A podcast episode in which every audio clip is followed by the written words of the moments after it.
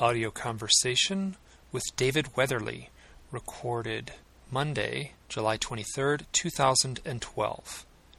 Um, I met David just a few months ago at the Open Minds Conference, which takes place every year in February just outside of Phoenix, Arizona. Uh, we, we, just ended up sitting together. We started up a conversation, and right away I realized, wow, this guy has has got a, a, a pretty clear and lucid take on this whole phenomenon, not just uh, the UFO thing and not just uh, the paranormal thing. And, as we talked, he explained that he was just about to publish a book. Uh, it was completed and, and due on the shelves very soon. The title of the book is Black Eyed Children. I apologize, I have not read that book yet.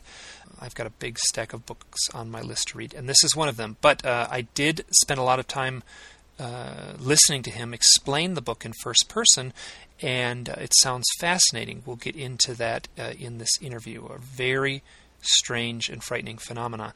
Uh, as the interview progresses, we kind of go all over the map. We talk a little bit about uh, oh, just the power of intention and uh, what a tulpa might mean, and also it takes a little while, and it and it was on my notes here, like right at the last little thing here that I had written out as far as my questions to ask. At the very bottom of the page, it says owls question mark, and next to that it says shamans question mark. Um, those two things seem to be kind of uh, interwoven. At a certain point, and I, you can hear me. I'm kind of beating around the bush. I'm not getting. I'm not. I'm not getting right to it. Just because it's almost embarrassing to ask, the question I wanted to ask and eventually did ask is, David, are you a shaman? And without hesitation, he said, uh, "Yes, I am." Uh, that took that totally took me by surprise. Uh, uh so we explore that a lot, and let me tell you, that, that's got really interesting. Uh, David had had a near-death experience in his youth while suffering from pneumonia, and as soon as he said that, like this little bell went off in my head just internally, and I said, "This guy's a shaman." And then to top that off, uh, he had been doing what amounted to paranormal research since his teenage years. He's roughly the same age as me, and he's been researching this for 35 years. Uh, you do the math, that means he started out pretty young. Uh, he's, he's 49 years old. And he also saw Bigfoot when he was about 20, which is pretty young, and uh, that, that seemed to set him in a direction that's, that's continued to this day. Uh, he is one of the I don't know, the unsung researchers in this strange field. A real modest guy and uh, a good storyteller. Now, I do have to apologize. The audio quality of this podcast is poor. Um, I am going to try to monkey with it later and see if I can bring out uh, the audio a little cleaner. For reasons I don't understand, whenever he talks about the black eyed children, the, the audio quality or the uh, Skype connection or the telephone connection just spirals the drain. Uh, I, I have attempted to do what I can to improve the audio quality. What you're going to get is uh, David sounding very quiet and me uh, sounding uh, somewhat too loud. Uh, I apologize. This is the best I can do. Uh, the interview is great. the the uh, The content is is excellent. The quality of the presentation is poor, and I apologize. That said, I don't want to waste any more time. This is a long interview. Uh, runs almost two hours and 45 minutes. Our conversation goes all over the map, and that's the way I like it. Please enjoy. Hey, David, I want to thank you so much for saying yes to this interview. It means a lot to me. No problem, Mike. It's a pleasure being on. Yeah, now, now we met in person back in February, which is presently it's July, so that's a few months ago now. And um, y- you shared some of the stuff in person when we spoke together at a conference in uh, outside of Phoenix. And um, I was completely fascinated with your the, the story of the black-eyed children. It's pretty fascinating topic. It, it's uh, it's one of those things that really compels people if they've heard about it, and if they haven't, they're they're totally intrigued within the first couple of moments of hearing about this phenomenon. So it's it's yeah, it's a very bizarre topic.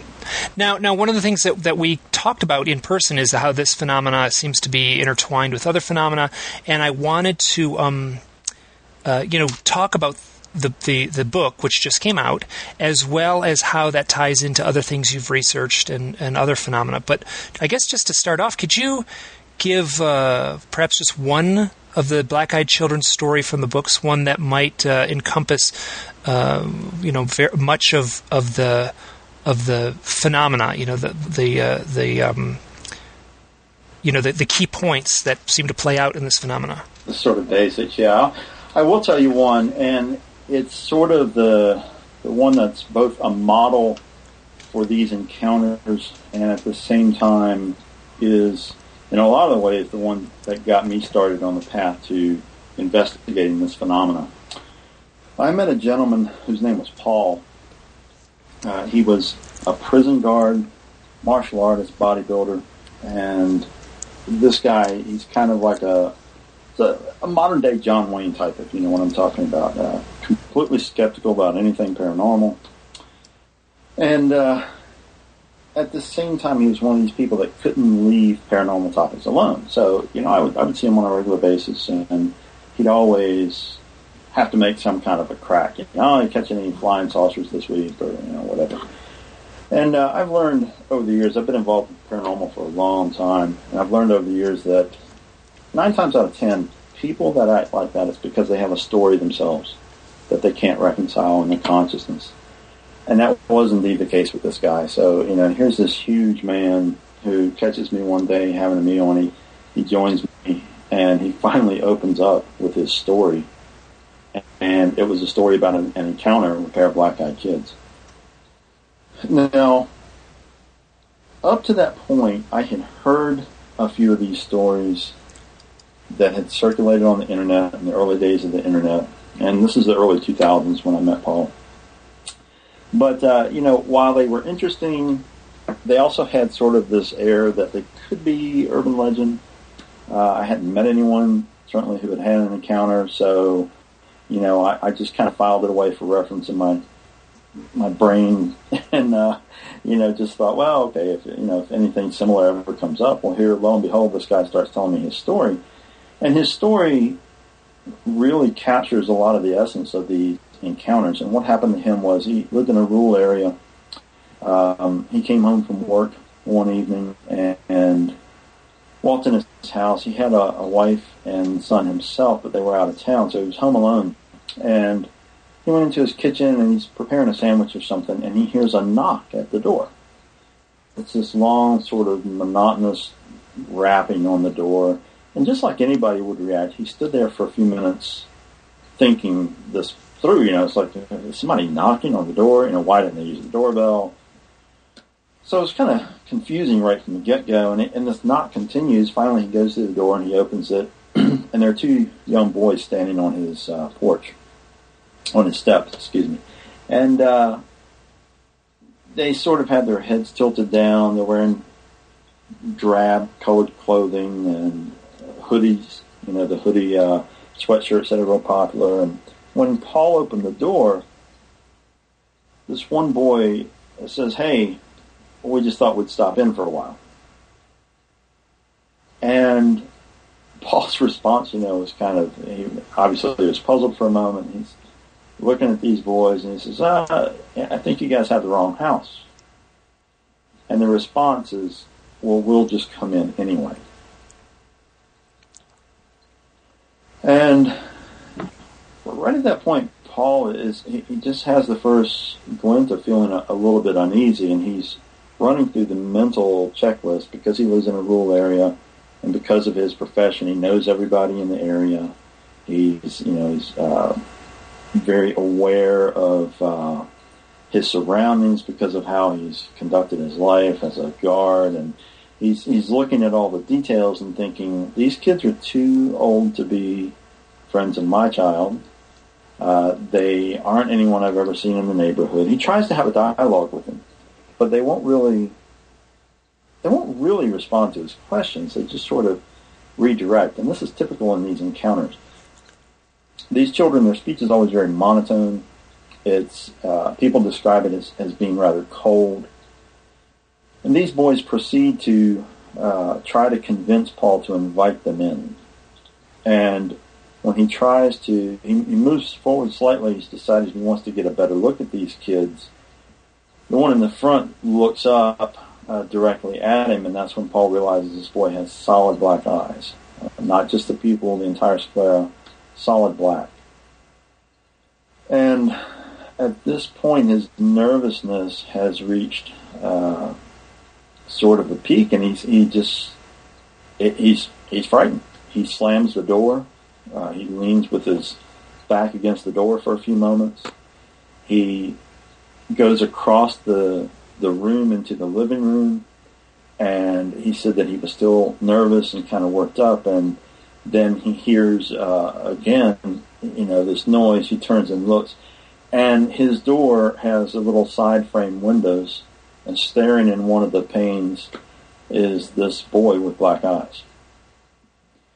And that's kind of the turning point for Paul. His his fear has reached a point where he suddenly feels very angry. He runs to his bedroom to grab his firearm, and he comes running back out. And he he's recounted this story to me a lot of times, and he told me that the the only thing he could think in those few moments was that he he was going to scare those kids like they had scared him. He rushed to his front door, he flung it open, and the boys are gone. There's no sign of them anywhere. He runs out into his yard. He searches the yard all around his house, the driveway, the street, goes up and down the street. There's no sign of these kids anywhere. And, you know, the after effect was that uh, Paul just, he, he had a very difficult time, and he still does to this day. Uh, I, I still have communication with him, and he still has a difficult time coming to terms with having been essentially terrified by a pair of children.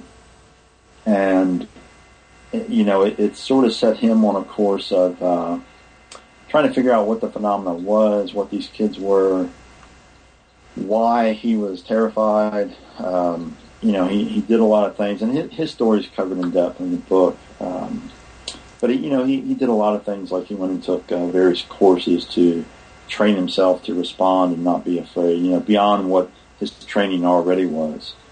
And it's just, it was a compelling story. And here's a man, you know, that had seen the worst of worst in this, in society. I mean, he'd seen people shanked in prison. He'd seen brawls and, you know, all of these things that would horrify most people. And he just sort of, you know, went through all of these things with a very controlled uh, nature and mindset. But then, you know, out of the blue, two kids on his on his uh, front steps terrified the hell out of him. So it was uh, it, it, was kind of the beginning point of exploring this phenomenon more for me and trying to find uh, more answers and to hopefully help Paul and, and in doing so I explored the phenomenon more and found many other people who had encounters with these beings and and so like there's a few key points here. There's there's the fear, that feeling of irrational fear. There's the disappearing of the kids, as well as um, just a sort of irrationality to, to the whole conversation. You know that seems to be to be an, an element to this, or it seemed to be multiple yeah, elements within this. Yeah.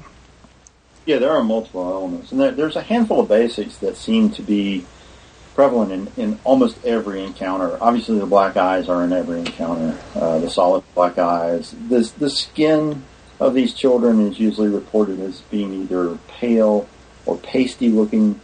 Uh, occasionally, we'll hear that it has a sort of uh, Mediterranean uh, olive tinted skin, uh, but the the pale pasty skin is much more frequent. The clothing the clothing ranges from uh, very drab modern clothing to clothing that some people report as being uh, appearing Amish or handmade or old fashioned. The speech of these children is always very monotone. It's uh, it's it seems that they almost as if they've learned a handful of phrases that they repeat over and over and over again and uh, you know they use these phrases to respond to to questions. They never really answer questions directly. They just sort of try to redirect. And most people report that there's they feel like there's some type of uh, mind control or hypnosis being attempted. And of course, the the sudden disappearance of the children is, is very frequent. Um, I mean, here's a question: Does anyone report irrational fear? Oh, here's a question: Does anyone ever report the children just like turning around on the porch and walking away? No. That's fascinating. No, because you know what happens in these encounters is that uh, guys, you know, like probably ninety nine percent of the time, the for lack of a better word, the victim becomes so terrified that they just need to get away from these children, however they can. And you know, they they slam the door or they drive away. And they, these encounters they occur. Uh, gosh, they occur at people's homes, at the places of business at uh, you know hotel rooms, uh, parking lots. You know, the kids will approach a car and, and ask for a ride or ask bizarre questions, and you know it's it's like you said at the beginning when you and I first uh, chatted about this initially earlier this year. The most fascinating aspect of this phenomena for me is that it crosses the boundaries of so many types of paranormal phenomena. It, it you know, just a basic story, you can find elements that are similar to uh, demonic entities or, or classic undead uh, lore. You can find similarities with the Men in Black or alien hybrids or ghosts. It, it's just it's completely fascinating. Now, now, is in your research, is there a beginning point to to when people actually started reporting, you know, the black eyes of these children? I mean, I suspect that there. This sounds like a like a like a spooky campfire story that someone might tell, you know, 300 years ago or something, you know? yeah. And you, you sort of asked that in a very wise way because let me tell you, when I first started researching it, you know, one of the things I wanted to resolve was the idea that this was an urban legend because the stories really started to uh, surface in the late '90s. What happened was the first story that which is which is I will also add the late '90s is is exactly when the internet surfaced. Exactly, which is where the the modern versions of the story began. Uh, a gentleman, a journalist out of Texas named Brian Bethel, posted a story. It's probably the most common one you'll find on the internet uh, you know, there's there's four or five that you'll find just repeated on uh, site after site after site, and the big one is Brian Bethel's story, which showed up. Uh, I think it was in 98, 98, 99, somewhere right in there, and his his account was that he was in a parking lot writing a check, and uh, these two kids approached his car. And he was sitting in his car. They approached his car and they tapped on the window and they started asking him bizarre questions. You know, they wanted a, a ride back to their house because they needed money to see a movie. Uh, Bethel had the the focus to look at the marquee and realize that the movie they said they wanted to see was, you know, like two thirds finished or something. So it was it was absurd even that they were asking that. And you know, he during this encounter he grew nervous and he ends up uh, realizing these kids have solid black eyes and he drives away from them. His account was pretty short. It was pretty basic by today's standards. He posted it on a, an early uh, discussion board, and it really caught people's attention. I mean, it just it it sparked something in, in people that uh, caused this whole flood of responses, and you know, other people saying that they had seen these black-eyed beings. So that was one of the things that I, I had heard early on. I'd heard a couple of these internet stories, and I thought, wow, you know, like I said earlier, I thought, wow, this is uh, it's a weird phenomenon. It's interesting, but it could be could be an urban legend that we could attribute to the internet. Well, when I started researching the phenomenon, I decided to go back and, and really dig and try to find stories that predated the internet and television, uh, because you know, if you if you also remember, you know, the '90s we had the X Files, and there's a whole sequence of stories in the X Files where this, uh, I think they called it the black oil alien. Yes, yes. And entered people's uh, bodies, and it caused their eyes to go completely black. So you know, we got this weird convergence in the '90s of some of these things starting to show up, and when I started digging more I found out. So I've got a twofold answer to your question. One is that, you know, the late '90s we saw this term surface, the black-eyed kids or the black-eyed children, uh, BEKs for short. But what I found was when I started digging for older stories, I did indeed find encounters with these beings. It's just that the focus was not completely eyes. It was a component of the story, but the child or the being, whatever you want to call it, was identified by the cultural structure of the area and the time. So, for instance, uh, there's a fascinating encounter in the book from the 1950s, and it happened in a rural area, farming community, and uh, it, it was this man who was walking home, you know, down this dirt road, and he comes to the fence line that leads up to his house. Leaning against the fence post is this young boy, and uh, the gentleman who's walking, his, his name was Harold, and you know, Harold's like the, the good-natured uh, uh, I think he was like 16 or 18 at the time. He's a good-natured boy of the, the community, you know, and he knows everybody. And he, he just walks up and starts talking to this kid, even though he's never seen him in his life. And in the course of the encounter, you know, he, Harold is, is kind of puzzled because this boy is not really responding. He's just kind of leaning against the post. And he, he looks up at Harold and says, I want to go up to your house now you take me, you walk me up to your house.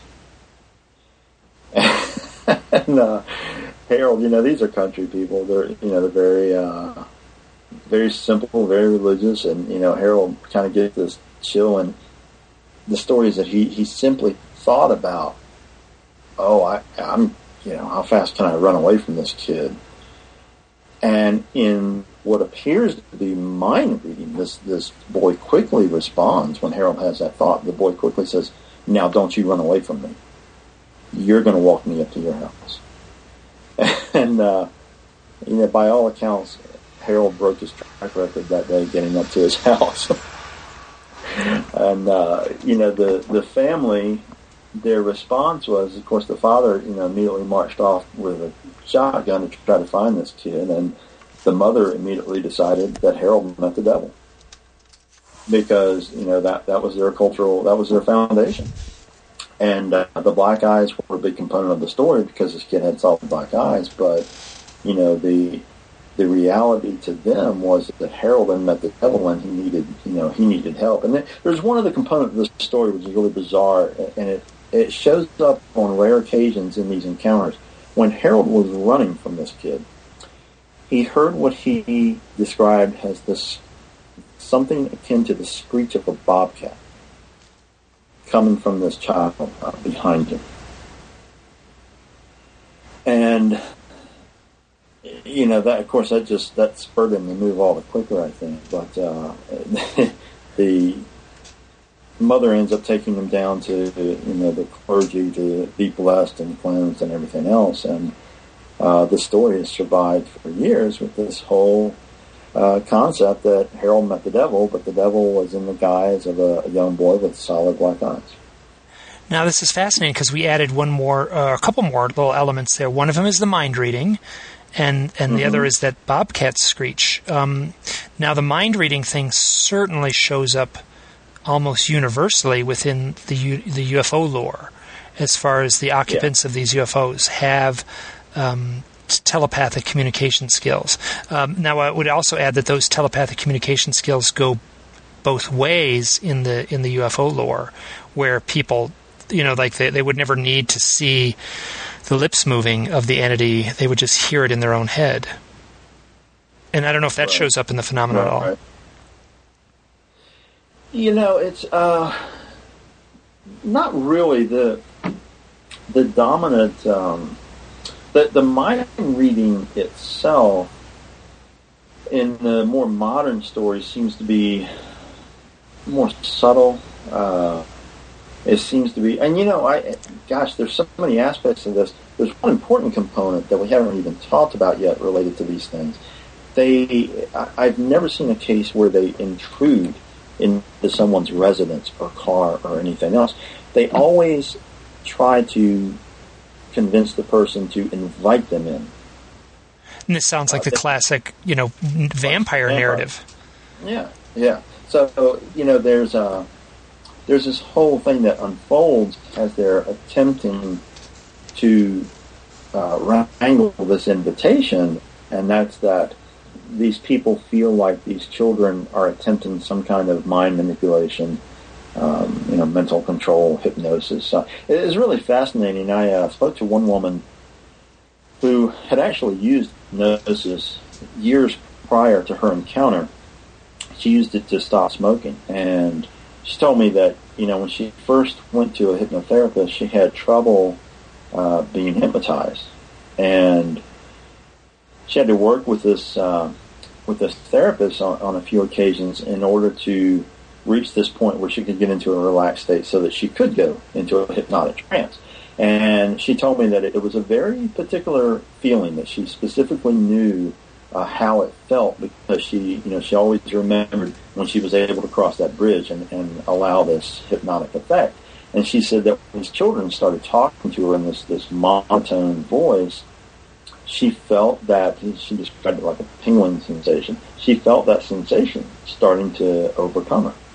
And she said that she she's completely convinced that these kids somehow were attempting to hypnotize her. And, you know, it's, it's really interesting because these encounters, the, the kids seem to really uh, they, they really mess with people's perceptions on some level, you know, and they're, they're, uh, at the same time, they're not seeming to be completely successful with whatever they're attempting. Now, this is this is fascinating. Yeah, so just for, the listeners, uh, they're going to hear a different audio quality here. We switched from Skype to a telephone. This has happened before, and you know who knows. I mean, you, you're you've implied that this has happened before, and I remember the the conversation had with Whitley Strieber. He um, you know made uh, made it very clear that that audio stuff was going on that he'd never encountered before. You know, it's it's bizarre, Mike. I've uh, I get interviewed a lot and, and about you know various topics, and I can do I can do an interview about cryptids or uh, you know haunted sites or whatever, no problems, no issues or whatever. I start talking about these daggone kids, and you know a good portion of the time we start having audio problems. So it's it's very bizarre, and there's a whole there's a whole weird thing with that that has unfolded since the book has come out. Uh, oh, and what's the weird thing? Well, the the book came out in uh, March, not too long after you and I met, and what happened was, you know, after the book had been out for a couple of months, I received this email one day, and it uh, was from a woman who was reading the book, and she she said, "Look," she said, "I I I don't know what to make of this. I just needed to write you and ask about it because it, it, it's really bothered me. I just want to know if anyone else is having this experience. Here's what happened. I started reading the book, and the first night I started reading it, the smoke alarm went off in you know my house, and she said. I got up and pulled the battery out and, and disconnected it or whatever. She said, and, and I didn't think anything of it, but the the next night the timer on her stove went off. And she says, I, I never used that timer. I didn't even know what the sound was when I first started hearing it. And uh, so she got up and she turned it off. And the third time is what really freaked her out. The garage door opened itself. And she sent me this email. She said, look, she said, I'm really interested in this topic, but I don't want to meet any of these kids. And I just want to know if anything else like this is happening. So you know, I thought, well, this is, kind of weird, you know, three incidents like that, and didn't really have anything else to correlate it to. But I had a couple of other things uh, from different people completely unassociated with her that came to me. And they said, you know, um, I was reading this book and I left it by my computer, and my computer started acting weird, and yeah, I started hearing this like my God, I got to put a disclaimer in there because I'm not paying for anybody's computer. so, you know, but it, it got really weird when this friend of mine, I had sent a copy of the book to him. Uh, he lives in Kentucky. He, um, after he received the book, one day I got a phone call from him. Well, I answered the call, and it was nothing but background noise. I thought, okay, you know, it's pocket dialed or something. Well, this started occurring on a regular basis for you know a week, and I would get these messages on my phone that were 15 minutes long and just background noise or, you know, his kid in the background. And finally I thought, oh, okay, I know what's happening. His, his kid's getting his phone and pushing buttons. So I let him know, and he's like, oh, I apologize. I'm really sorry about that. He gets in touch with me a few days later, freaking out because he's like, man, I was sitting on my bed reading. The phone was laying on the bed beside me. No one was touching it. It lit up and dialed your number. And he took the phone the next day to his cell phone provider and said, why is it doing this? It's only one person's number. It keeps dialing it over and over again. They, they examined the phone. They did all this. They said, we can't explain it. So, you know, he and I had, had been joking all, all along that it's these kids, you know, these black-eyed kids. And uh, whether that's true or not, I don't know. The kicker to this was that he went uh, on a trip and wanted to visit a couple of sites he'd always wanted to go to. He leaves for the weekend and goes on this trip. His phone self-dials me again uh, after not having done it for about a week. But it self-dialed me when he was in Point Pleasant, West Virginia. Aha! Uh-huh. Point Pleasant, West Virginia, the site of uh, Richard or um, John Keel's Mothman prophecies. The Mothman. Yeah, the Silver Bridge. Now, so oh, this gets so str- so. Are it's so is the. I mean, I, I almost have to like drop the role of pragmatic researcher when trying to wrap my mind around this, and then sort of almost step into the role of like, you know, occult poet or sort of mystic or something like that, because you've you've left the realm of of what would be logical, like a logical phenomena, and sort of entered into the entered into the realm of of like a, a like a something from beyond the veil. Uh, you know, is you know is is something intertwined in the actual text of this book that is a occult magic incantation of some sort. I'm just kind of I, I, I don't have an answer to these things, but this is that was that's one way to look at it. Yeah, I mean, there you know, there's a number of directions you can go. Uh, you know, my question when I first uh, started hearing this, because obviously it, it hasn't happened to everyone who's read the book, not by far. You know, it's a very small percentage. However, it also begs the question, or you know, the possibility: Are the people who are experiencing these weird electronic things people who have encountered the black-eyed children and have forgotten it. Forgotten the same way that a UFO abductee may have had their memory erased. Right, right. Because I, I know you heard the discussion I had with Whitley about this. So one of the interesting things that he and I were talking about is, you know, how many people encounter these things, and perhaps the hypnosis or mind control does work. You know, how many people are having these encounters and don't remember what's occurred, or, or even more disturbing, how many people have disappeared that have some strange connection to these children. Because, you know, an incredible number of people disappear every year, and there's, there's never any evidence as to what happened to them. Yeah, that number is frightening, and I've I've heard people talk about that. You know, in the in the lore of the, um, you know, just and no one seems to have a good answer to it. There's no pragmatic thing. Is there? You know, it seems like there's. Is there some, uh, you know, army of of kidnappers just you know living within our society somehow and just right. sneaking folks off? Yeah, scary, scary, scary stuff. It's, it's very frightening. It's, it's very frightening, and there obviously there are aspects about this phenomena that are extremely frightening, and you know, it's funny. I mean, people say to me all the time, uh, you know, I always get asked if I've encountered black-eyed children, and you know, the answer is no, I haven't. And what inevitably follows is, is well, do you want to? My answer is no, I don't.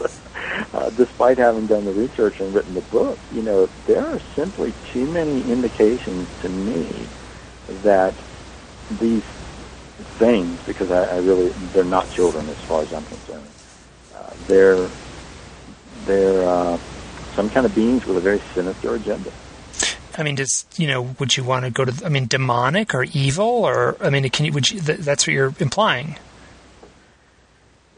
You know, uh, the two the two most popular theories about these kids. I cover them in depth in the book, along with a lot of other potentials. Um, and, and I'll get to your question, but let me say, you know, the book, I, I made a real effort to, I don't push any agenda in the book. I lay out all the, the uh, accounts that I was able to share, that people allowed me to share. I lay out all the uh, connections with various types of phenomena through the ages. And I sort of put it all out there for people to judge themselves what they feel these children are. And the two most popular theories are that they're alien hybrids, alien human hybrid children. And the second most popular theory is that they are demons. Um, now, I don't personally prescribe to either one of those theories specifically, but I, I do think that these creatures are um, evil in a sense. I, I just don't think that they fall into the the classic you know, Catholic demonic um, structure. Now, what I feel they are on a personal level is that they're some type of interdimensional being that's coming into our world for you know a, a purpose that we obviously don't completely understand yet. And um, could that purpose be just simply to drink in the emotions of that of that fear? Because it seems like the fear is universal and irrational. And that's very possible, and that, that's something that I, I put forth in the book. Is that you know the whole point to these encounters on one level seems to be producing a high level of fear in the person they're encountering. And and you know, it's almost as though once they've achieved that, they're satisfied or they've accomplished what they wanted and they, and they disappear. Yes, and this is that high level of fear is something that gets associated with the um, the UFO visitor experience, where people, you know, if they are not somehow under the mind control of these entities, experience fear so profound that, that it almost defies description. Um, right. And and that sounds like what you're describing. You know, an irrational fear. You know, the fear yeah, I mean, we can't. You know, we can't discount the bizarre connections between these black-eyed kids and, for instance, the the alien hybrids. And you know, I mean, I, I've met people who and interviewed people who have been abducted on multiple occasions and are convinced that they were used in some kind of breeding program. And you know, there's there's a woman's story in the book who she's adamant that she knows that she was used as part of the alien breeding program. She encountered a, a black-eyed child, uh, and she's convinced that this black-eyed child was indeed her son.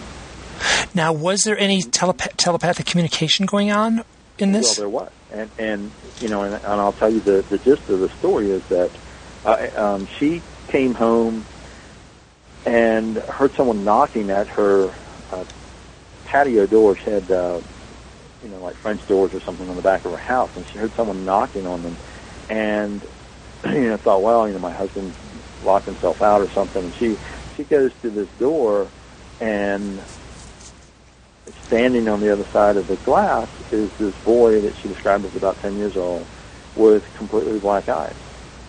And she felt like she was communicating with him on some level. And, you know, that she immediately knew this was her child. Now, interesting enough, she did not experience the fear reaction that most people do in these encounters. She saw this boy and just knew, you know, it's my son. He's come back to let me know he's out there. She said that standing several feet behind her was a second child who she did not feel like was any connection to her. It, it was just a companion to this boy for some reason. And as she, uh, you know, was was having this connection with this boy, her husband walked in the front door behind her and you know said very loud, "Hi, honey," or something like that. It caused natural reaction. Her head snapped around and looked at him. She immediately looked back, and these children were gone. Uh, so, you know, we see that same element of these children vanishing. You know, the husband went outside. They live in a, uh, you know, one of those uh, developments, a community, and have a very small backyard. It's fenced. There really isn't a way to get into their backyard at the time of the encounter because the only entrance is at the side of the house, and the husband had blocked it with you know, lawn equipment or something like that. So it, it was very strange, you know, that uh, these kids really couldn't have leapt over the fence that suddenly and, and gotten away, but they had completely vanished. Now, this is interesting that that story is the one story without any fear associated with it, because I have, I, I, too have spoken with a great number of, uh, people who claim the abduction phenomena and claim to be uh, immersed in some sort of uh, hybridization of children, and um, you know they will very often speak in the most glowing, loving terms of their children and how much they miss them and how much they they feel the the loss, the separation. Um, and uh, you know, and I actually have talked to some that have had glimpses of their children in public places, uh, or what they you know say is glimpses of their children in public places, and then they they immediately feel that same sense of bonding and of love. So that's that's fascinating. Yeah. And, I, and I've talked to I've talked to a lot of people who've had the same experience that you're, you're talking about, and say that you know they they've glimpsed their children. Some people believe they've seen their children, you know, during an abduction when they were on board a ship, and it's uh, we don't find the fear element in relation to the kids in those encounters, but there is that strong psychic connection uh, with the children. And, and, and I will also add an immediate knowing, which which is something that I've heard reported multiple times. Exactly. Yeah, it, it's just um, yeah, it was instantaneous. You know, when this woman saw this child, and it adds a whole other side to this phenomenon. And the truth is, there's so many aspects to this phenomena that we very well could be looking at something that has multiple explanations. As well as you know i think how to say this i mean anything you just said it's coming from another reality it's coming from another dimension it's somehow overlapping into our dimension. You know as soon as you go down that road of speculation you're in my opinion you're dealing with something that that simply doesn't play by our rules and oh yeah and yeah and i think that how to say this there's something um, uh, you know sort of a mythic quality emerges anytime you you pierce that veil. And I think that's just the, the, the nature of our reality is that once something passes through that veil, it is automatically, you know, uh, it automatically takes on mythic elements. And I guess this sort of late night visitor is something, a mythic element may not be the right term, but, but it has that vibe of the of the spooky campfire story and I suspect people all over the planet have been telling spooky campfire stories you know now we read them online and you know there was a day when all we could really do is you know tell them to each other but they have their own uh, tone. Do you know what I mean? There's like there's some like all of them are short. It seems like all these interactions are short you know, it doesn't seem like anyone. Oh, oh I, I completely agree with you. I think you know, mythic element is, is a good term when we're looking at this phenomena because, man, these these things become, uh, well, they they're stepping into our reality, you know, for lack of a better term, and they, at the same time, they don't have to adhere to our rules. So it, it does take on a mythic quality. You know, it becomes something beyond what we're used to dealing with. And there's there's just so many things about this phenomenon. You know, something I discuss with people is a lot of times those who haven't encountered these kids or they just start hearing the stories, you know, they're first saying, "Okay, you know, this doesn't make any sense to me. How, you know, why is someone terrified of a kid?" Well, you have to understand that whatever the physical appearance, however bizarre it is, that's not what's causing this irrational fear. There's something else going on in these encounters that is causing this physical reaction and emotional reaction within people that is producing this level of fear that, that they've never experienced before. And it's not something that people can really explain because they don't understand how it's happening. And when you add in the the psychological aspect is something that I've really looked at because when you insert children into the paranormal, things change. You know, as adults, we're sort of pre-programmed to protect and help children. If you insert a child into a situation where it's asking for some kind of help, but at the same time it's producing fear within you, that's that's a that's a real psychological conflict. And it, it, it does something to the person's mental process that they can't really explain or reconcile. Yes, exactly. Yeah, and and um, hey, I want to share a story, and I may have shared this with you when we were in uh, um, Arizona at the conference, at the Open Minds conference in February. Um, but I just want to share it again here in case you know folks listening to this haven't heard it yet. Um, so I had an experience. This would have been May of 2010. I was in uh, the Four Corners area um, near Cortez, Colorado, and I was traveling with a friend, and her name is Natasha, and she uh, has had her own set of very profound uh, life experiences that one might imply uh, could be the, the, alien abduction phenomena. Uh, you know, I, am sort of dancing around these, you know, saying stuff outright because I simply don't know. It just feels dishonest to to, to not, you know, sort of frame these things that way. And I and I and I feel like I could fit into that same category. Uh, so we're camping in a tent. We had an odd day where where uh, the uh, car we were driving was having brake troubles. So we took it to a, a shop. Uh, they that was in the back. The guy comes from, from out of the back of the shop, uh, you know, with a literally with a rag in his hands and kind of wiping the oil off his hands, and says, uh, "I can't let you drive away because you'll die. Uh, this car, the brakes are just about to fall out, and um, you know, legally I'm required to keep the car here." So, uh, small little town. we get a a cheap rental car. It was super easy, super cheap. It was right down the block. Um, and then uh, we were sort of forced to stay in this little town for f- five days or near there, let's say. And uh, just because it took that long to get the part there.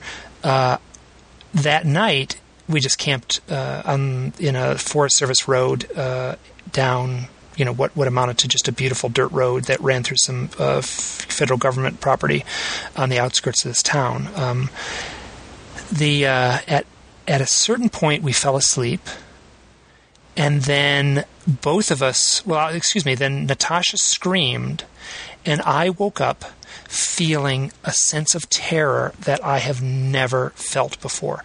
It was it was beyond someone just you know, whatever, someone screams, you know, they have a bad dream, you wake up, your heart's pounding, you kind of go, whew, you know, what's up? That scared me. This, this was something altogether different. This was something decidedly different.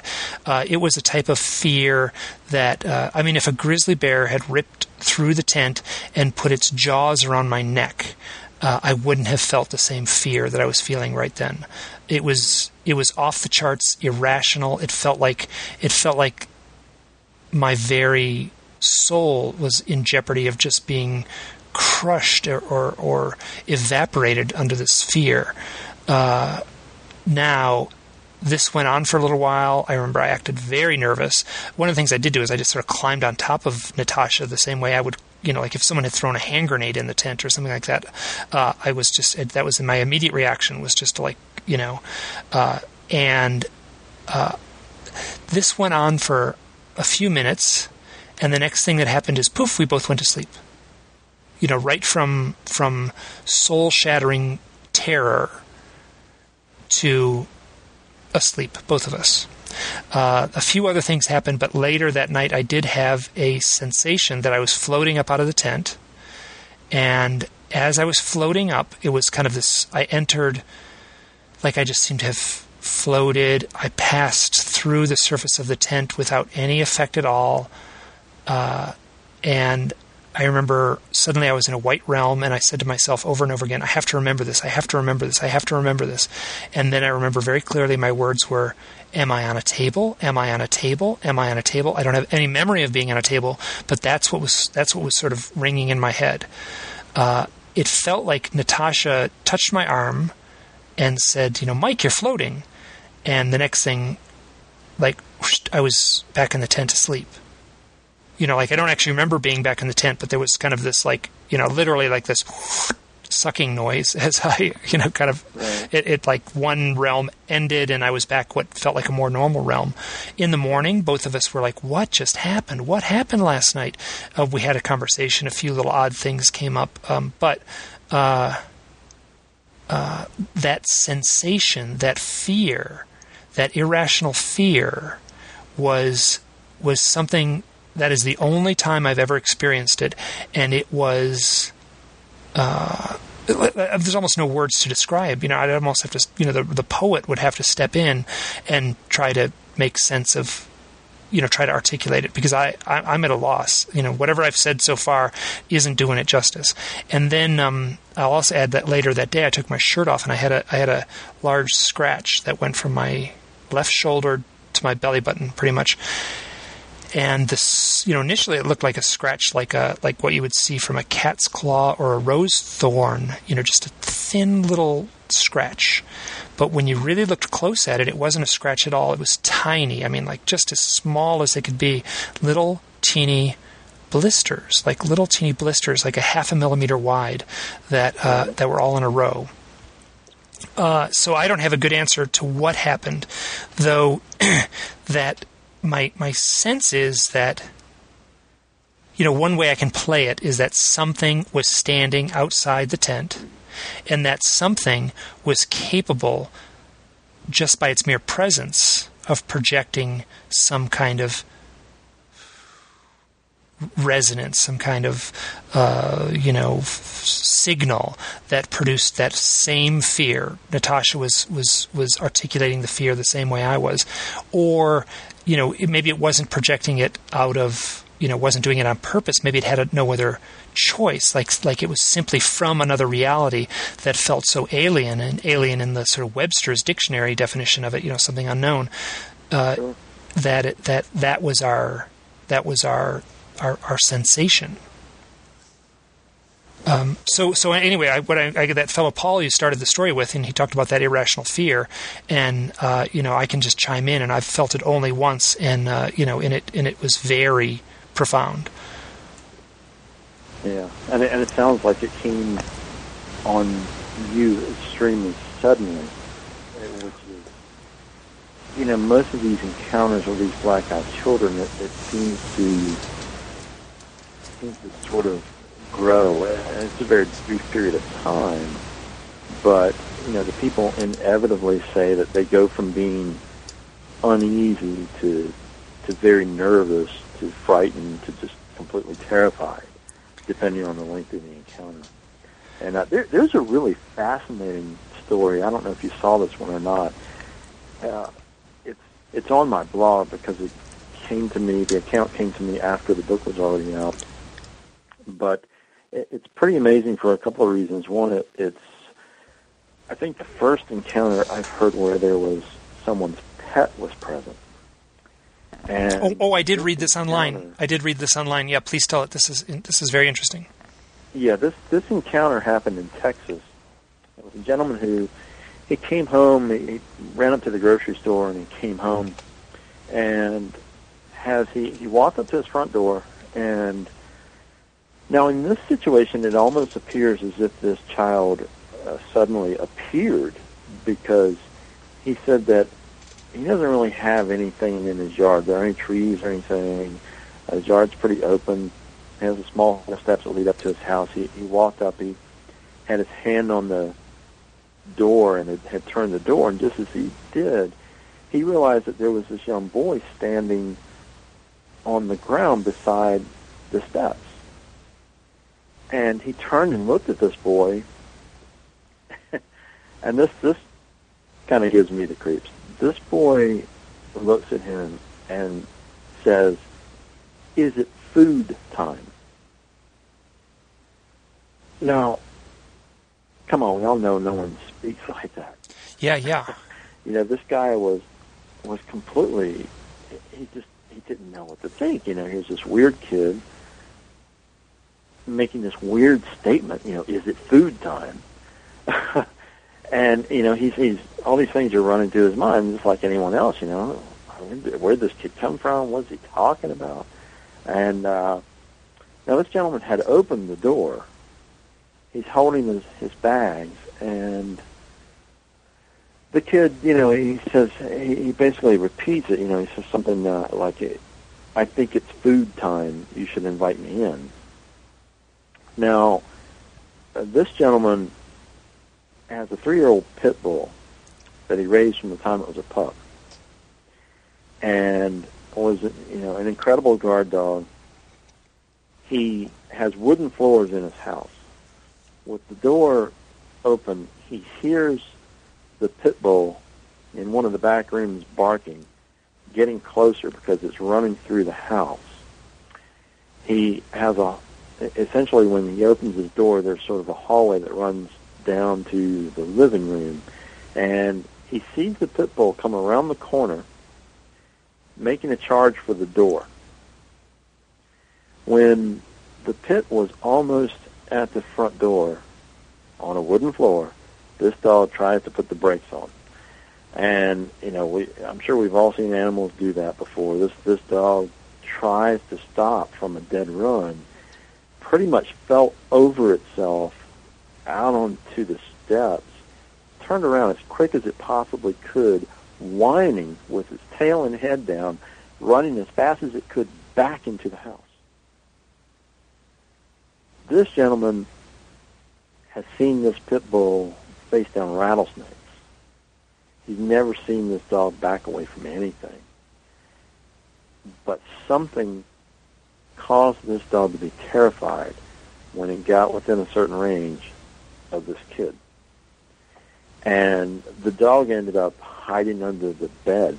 He, you know, he had uh, he had trouble getting the dog out from under the bed even to eat, and and just couldn't understand the behavior of his animal but it's it's fascinating to me because you know animals are more sensitive, and something that that dog sensed when it was charging for that kid just just terrified it to no end, and you know basically ch- caused a complete change in its demeanor and its behavior. Yeah, and what so what happened with the the so the event? You know, the boy was standing next to the porch, and now the the door is open. What's the rest of the story? Yeah, the well, the you know the gentleman uh, after the dog runs away, you know, he, he sort of ducks in the door and slams it, and goes in his house, and he's you know he's feeling just now. He didn't feel terrified, but he he felt he felt very nervous when the kid was first talking to him. When when he saw the reaction of his dog, then he was really kind of freaked out. He didn't, didn't admit that he was terrified, but he said that he was pretty pretty shaken up, and he ducked into the house as quick as he could. Um, you know, he put his things down. He, he went into another room and tried to peek out the window and said that the kid had just vanished. Uh, there was no sign of him anywhere, like is, you know, typical in these behavior and these uh, encounters. But um, you know, the the the effect on that dog was just stunning. Yeah, yeah. Now, now I'm going to share another story of my own personal stuff, and this is, you know, I, I, I don't know how much I've told you, but part of the reason I do this podcast series, and part of the reason I do this, well, a big part of it is I, I consider it therapy for myself, trying to make sense of my of some of my own experiences, um, and uh, I have had one experience where my cat acted strangely. Um, I was sitting on the couch, uh, feet up on the coffee table, watching a movie. It was The Hustler, which is a Paul Newman movie that has um, oh, it's Jackie Gleason, isn't it? And. Yeah. So uh, it, it's there's a small UFO connection there, whatever that might mean. Now, earlier in the day, I had done a psychic reading with a woman named Anya Briggs, and uh, she is, uh, f- for my firsthand experience, a very powerful psychic. And quite honestly, the reading wasn't uh, anything paranormal. A lot of it was just sort of pragmatic stuff about, you know, uh, you know, health and and uh, you know, just personal issues and stuff like that. Not really paranormal, but but it's interesting that it happened on the very same day. So this is nighttime. I look at my cat who's sitting next to me, and she is suddenly all poofed up. You know, how like a cat, the tail will get super wide, and the hair on the back of the spine will get really wide. Uh, excuse me, um, get really stand up. I try to pet the cat. Uh, uh, you, you know, I can feel the the muscles on the back were super tense. Like it wasn't. It didn't feel like normally petting the cat. It felt like I was petting a very very tense cat. Uh, hold just a second. Excuse me. Okay, so it felt like I, you know, it felt like the cat was very tense. Now, I, um, the cat's eyes were amazingly dilated. Like this is there's nothing going on. There's nothing going on outside. There's no dogs barking outside. Anything like that. And I, I get in front of the cat, right? And I and I and I get my face right in front of her, and I realize that she's staring at a spot in the house. And I, um, you know, whenever I get in front of her, she'll like move so she can still see that spot in the house. And it's, you know, basically a spot on the carpet just a few feet in front of the coffee table. Uh, I did something that, um, you know, basically I stood up. I stood next, you know, stood in front of the blank spot in the in the you know the the ether there, and I and I basically said like, listen, this isn't working. I can't see you. Um, if you want to communicate with me, communicate with my you know come and communicate during a dream tonight. Uh, I'll add that nothing happened that night. Um, and then after I said that, the uh, like the cat all of a sudden calmed down, like. Whoosh, you know, it kind of sat there and then it hopped off the couch and it went up as cautiously and slowly as a cat could and and kind of sniffed at and walked in circles around this spot in the carpet. Uh, and there's nothing really more to that story, but uh, you know, so there was a reaction of a cat, of an animal that I have, ne- you know, this, she's been my cat for what's it, like seven years now, and I've never seen. That's the only time she's ever had that reaction. Right. And and uh, and I don't have any. I mean, I felt maybe there was a presence in the room, and I say that more because the cat was implying there was a presence in the room. So I, you know, basically maybe I took the cat's lead. So, um, but yeah, so so I take that kind of animal uh, reaction very very seriously. Well, and we know, you know, scientifically, we know that they're more sensitive and more aware of, of certain things than we are. You know, they certainly seem to a different spectrum than we do. Sure, the barking before uh, uh, earthquakes and things like that. Yeah. I was just thinking about the same thing. Yeah, you know, it's like all the like all the animals that turned tail and ran prior to the uh, tsunami in Indonesia. Yeah. You know, we can always take cues from animals, and uh, that, like I said, that was one thing that I found so fascinating by this encounter with this guy's pit bull. It's like, my gosh, you know, this this shows that this uh, black-eyed child is projecting some kind of uh, an aura or an energy that goes out to, to some degree and, you know, as soon as this animal came in range of that, he was tremendously affected. Yes. Hey, um, you are also working on uh, uh, a book on tulpas. Is that's my next project? Yeah, that'll be out. Uh, should be out this fall. And you, early, and you, summer, early fall. Great. And you in uh, and you first, if you could define tulpa. Tulpa is actually a Tibetan term that essentially uh, is defined as a being that is created from pure thought, but has taken physical form. And, you know, we see this same essential concept around the world defined in different terms. In the West, we would call it a thought form, although a thought form does not necessarily take full physical form. So essentially, it's, it's something that is created from mental energy. And you, um, I remember you spoke about uh, the author of the sort of pulp uh, novels, The Shadow, and how. Um, oh yeah. Yeah, if I'd you could tell that story. I'd love that story. That's, yeah. Uh, this is one of my all-time favorite, um, you know, little tidbits, and and I sort of I was led to write this Tulpa book for a couple of reasons. One is I explored Tulpas a little bit in the Black Eyed Children book because it's uh, possible that that's another explanation for what the Black Eyed Children are, because Tulpas feed off of emotional energy. But you know, years ago, the, the other side of my life is I, I've pursued shamanic traditions from around the world and had an opportunity to work with uh, very closely with Tibetan uh, teachers for a while. And the old Tibetan tradition talks about this whole concept of these beings that become physical through a specific process. And, you know, in exploring that, it, it comes around in a weird way because John Keel at one point in his career, investigated the house uh, of Walter Gibson. Now, Walter Gibson owned a house in uh, Greenwich Village, and he was better known by his pen name, Maxwell Grant, uh, known as the creator of The Shadow.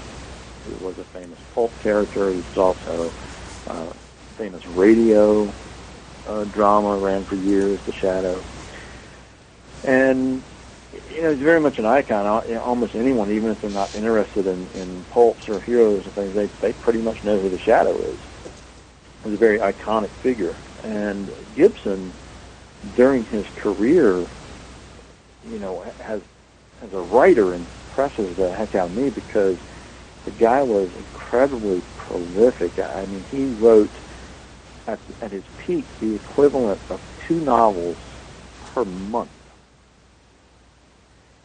And for anyone who's a writer, that that's you know, except for maybe Nick Redfern, that's that's pretty mind-boggling. I know, I know. I have a, I have a hard time. Kind of material. Sometimes I have a hard time writing two blog posts a month. So yeah, so I know what that yeah. feels like. yeah. So you know, uh, Gibson, he sat in his home creating this uh, these novels. You know, two novels a month, and and they were about the shadows. And years later, after Gibson had passed away, the people who purchased this house contacted John Keel because they believed that their house was haunted. When Keel came and investigate to investigate and got more details out of these people, they started to describe the apparition that they were seeing, and they described it as a tall being with a slouched hat and a large coat or cloak and a scarf that covered the lower half of its face. Now, that's the shadow. you know, look at a picture. That, yeah, that is the shadow, and that's also the reports of the shadow figures that that um, uh, Jason Offutt as well as Rosemary Ellen Guiley have have looked into. Sure, sure. So, you know, we have this situation where it appears that the creator of the Shadow's house is being haunted by the Shadow. And that's just mind-boggling on a number of levels. I, I mean, Keel speculated a little bit that, you know, this may be, you know, perhaps what we're witnessing was uh, early stages of a tulpa. It's, um, you know, it, it's clear that Gibson poured an incredible amount of creative energy into his character and you know it, was uh, a character that was in the minds of uh, and still is in the minds of millions of people. You know, has has this icon, and that essentially sort of comes full circle back to the principles of creating a thought form. You know, it's all about or or tulpa. It's all about pouring in energy and visualizing the specific image. Well, if, if you multiply the amount of Gibson's creative energy that was poured into this character. Um, I, I don't know how many hours the you know the man sat and write and, and wrote per day. I'm sure it was pretty impressive because of the amount of material that he was putting out. But um, you know, we're we're still talking about a tremendous amount of, of charge, for lack of a better word, going into this uh, character's creation. And what's you know what's really fascinating about it, if you look at the shadow, um, and and the whole history of the character, there's sort of multiple origins for the Shadow and how he became um, how he, he gained the powers that he gained. But one of the origins says that he went to Tibet and found the secret city and learned all these various techniques to, you know, to become invisible or to cloud men's minds. Or, and all depends on which version you're reading. But that's fascinating too because that's sort of full circle back to the Tibetan connection once. Yes, and um, uh, and I'll also add that uh, Orson Welles portrayed the shadow, and that's kind of uh, there's a but it's very easy to listen to those online. I remember as a little kid, I had a handful of records that were uh, you know old time radio, and uh, it was Orson Welles playing the shadow, and uh, he was you know perfect as that voice. He had he had you know such an amazing, beautiful voice, and uh, and then there's also strangely enough the tie-in between. Uh, uh, Orson Welles and the what amounts to I don't know what you would say the dawn of the UFO phenomenon. But in the late 30s, he did that uh, that Halloween night hoax of the War of the Worlds. War of the Worlds, yeah, tremendous influence on, on modern ufology, absolutely. And um, so yeah, so so that yeah, and I, this is something that I feel very strongly about is that that through one's intention, you know, one can create these these tulpas or these thought forms. And and I in one of the examples I will use is that uh, there's a UFO. Good grief, I don't even know if I'd call him a researcher. I don't know quite what he is. Uh, you know, cult leader is as good a term as any, named Steven Greer, and uh, and Steven Greer goes out and does these. Um, night watches, these sky watches, and uh, you know, you know, he's a very powerful, charismatic character, and I, I do not doubt that he can uh, get a group of people together, get them all focused, you know, get all their attention focused on seeing UFOs. And the result is that quite often they do see UFOs. Uh, and I, I recognize that as very much a reality. Um, the, the interesting thing is, are they seeing, you know, how, how we would define the modern UFOs. You know, I mean, for all from everything I've seen, they're seeing little lights in the sky, which which are unidentified flying objects for sure. But um, you know, you know, what are they? Are they uh, you know spacecraft and little metal spaceships that are far away that uh, that come from another planet, or are they a tulpa of some sort? Are they a manifestation of of that kind of creative intention? Oh, I, yeah, I agree with you. I mean, it, it's fascinating to me to look at it because, um, know, I, I'm thinking about how to put this politically correct, but you know, within uh, within the field of, of UFO studies, uh, there's a lot of uh, gosh, there's there's so much argumentativeness. There's so many, you know, factions, for lack of a better word, and and there are some charismatic people out there in the field, but for some reason he he really has called people's attention. I mean, you know, a lot of these different writers and different people in, in ufology have followings to some degree, but for some reason, Greer has just become um, you know, like, like you say, I'll, I'll agree with you. I mean, he's very charismatic, and and he, you know, people pay attention to him, and for some reason, he's able to uh, generate people's interest and energy, and it is very fascinating to me that he has a high degree of results from his outings, and it very well may be that there's some kind of a, a collective consciousness focus going on during these things. Yes, and uh, and I, I, I stepped into the fray of this UFO thing very consciously. You know, like I uh, started my own blog. I started my, you know, which is, you know, a website where it's my own written work, and I do these online things. And I very consciously said, I am not going to um, add to the the pollution of this this pool. There is a lot of cranky sniping uh, involved in in uh, this realm. Um, the caveat being, you know what, Mike, I, I got to tell you that's that's very admirable. Well, be careful. Be careful how much you praise me, because the, the caveat is, um, except when it comes to Steven Greer. well, you know, I, I mean, anybody that goes into the field, I think you can only go so far before you have to. You either shut up and leave the field, or you say something, right? I mean, it's, it's almost inevitable that it happens. And you know, I'll, I'll tell you. I mean, I I stayed.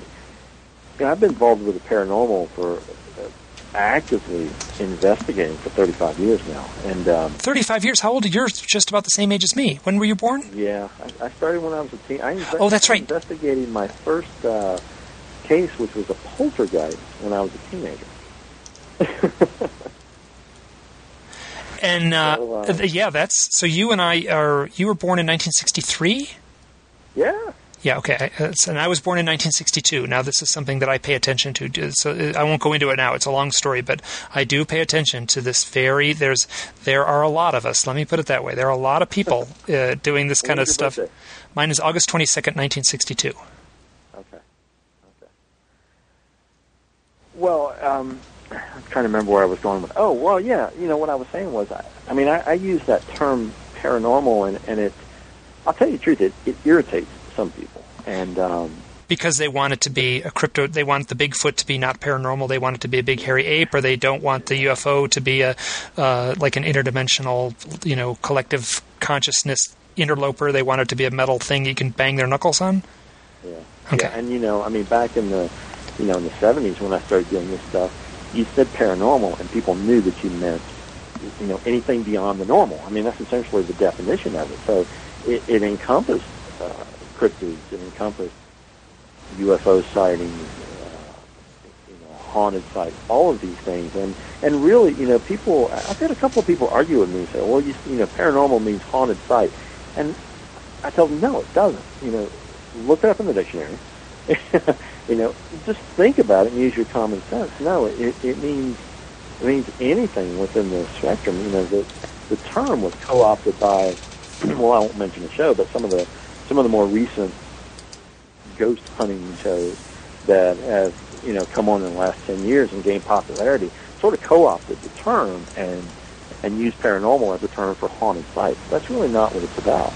And you know, I my belief, my personal belief is that we have to look at all of this stuff in a holistic manner because you know over the years what happened all these organizations came along and they wanted to make everything political and and divide everything up and say well you know we we don't investigate any of that. We investigate bigfoot you know and, and we don't investigate anything but UFOs if you, if you saw a UFO and a Bigfoot at the same time you're crazy. Get away from me. But you look at sites around the world that are, are these hotspots, and you'll find hotbeds of sightings all the way across the board. And, and, a, and a phone will dial your number when it when it passes through Point Pleasant, New- uh, West Virginia. West Virginia, yeah. yeah, so, you know, I, I mean, I, I think that there's, it's all more connected than a lot of people in the field are willing to admit, although that is changing. And and it is changing, and I think it's changing. I mean, whatever the, the there's you know the, in the scientific community, they say things change one funeral at a time.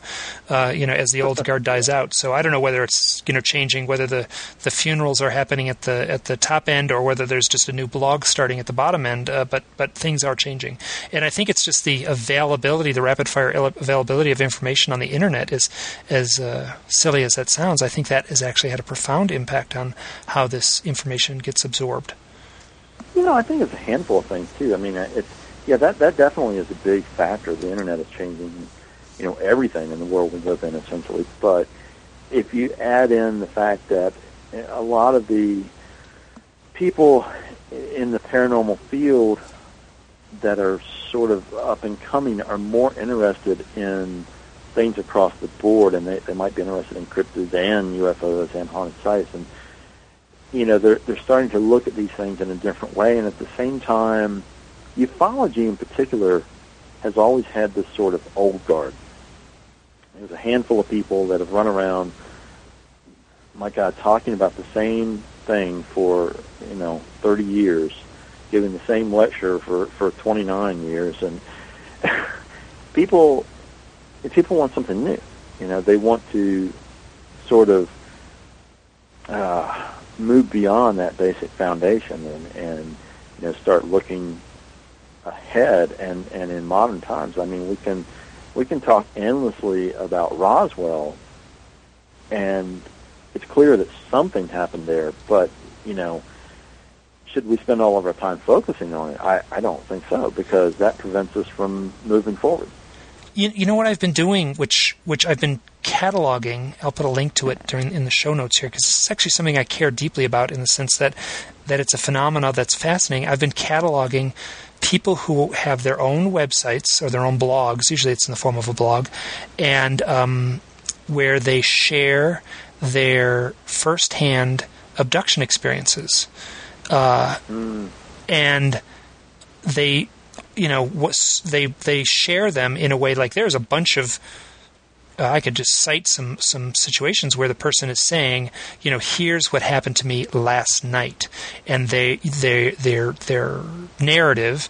Uh, is frenetic, it's emotional, it's it's highly charged, as opposed to if they had written a book where they would have had to wait ten years and collect all kinds of information, and they would and that that same narrative would have been written out um, you know, 10 years ago, as I was coming to terms with this or whatever, I had this experience and it played out like this. That's not what you're getting in an online format. Um, and uh, to me, th- that I, I only see the number of these sites growing. Obviously, I don't, you know, there was for for obvious reasons there was no such thing as a blog a decade ago and now there is and now people are um, uh, you know are, feel compelled to do this. You know, and that's actually one of the things that shows up in these these written narratives. Is very often they people will say, and I can sort of add myself to this. They, will say, uh, I, I feel compelled to share this information. You know, the time is now. I need to come forward and share this information. Um, you know, the implications of that you, you, can you know it depends on how you want to follow that but you know there's there's from my you know, cataloging these things, and then I'm I've gotten to the point where I just go ahead and connect with these people. I just send them a note and say like, "Hey, what's up?" and "Why'd you start your site?" and and you know, engage in a dialogue with them, and it's fascinating. But you know, th- this is happening right now. You know, I I um I've sat through Stanton Friedman's uh, presentation and it was great. He's a great presenter. It, he does a beautiful job of selling that. Uh, though I'm sort of at the point where I don't need someone to sell the reality of this phenomena to me anymore. Um, I'm I'm more than convinced that something very real is going on, and th- these uh, these. Uh, you know this this communication through people having these experiences uh, is happening right now online, and uh, and I think it's having an impact. It's changing the way we collectively look at this phenomena overall. Maybe slowly, but it is. I absolutely agree with you, and and I think uh, you know we've we've all sat through Stanton Friedman's lectures, and yeah, he's he's a good speaker. I mean, he's he's intelligent. He knows what he's talking about. But you know, Stanton, God love him, has been given the same lecture for years. And if you've heard it, you've heard it people want information that is, is in the now, and that's why these you know like these blogs you're talking about, the things that you know the the active cases that are happening now. That's what people want to know about, you know, because a good portion of the people in the field uh, they're on one side of the fence or the other already.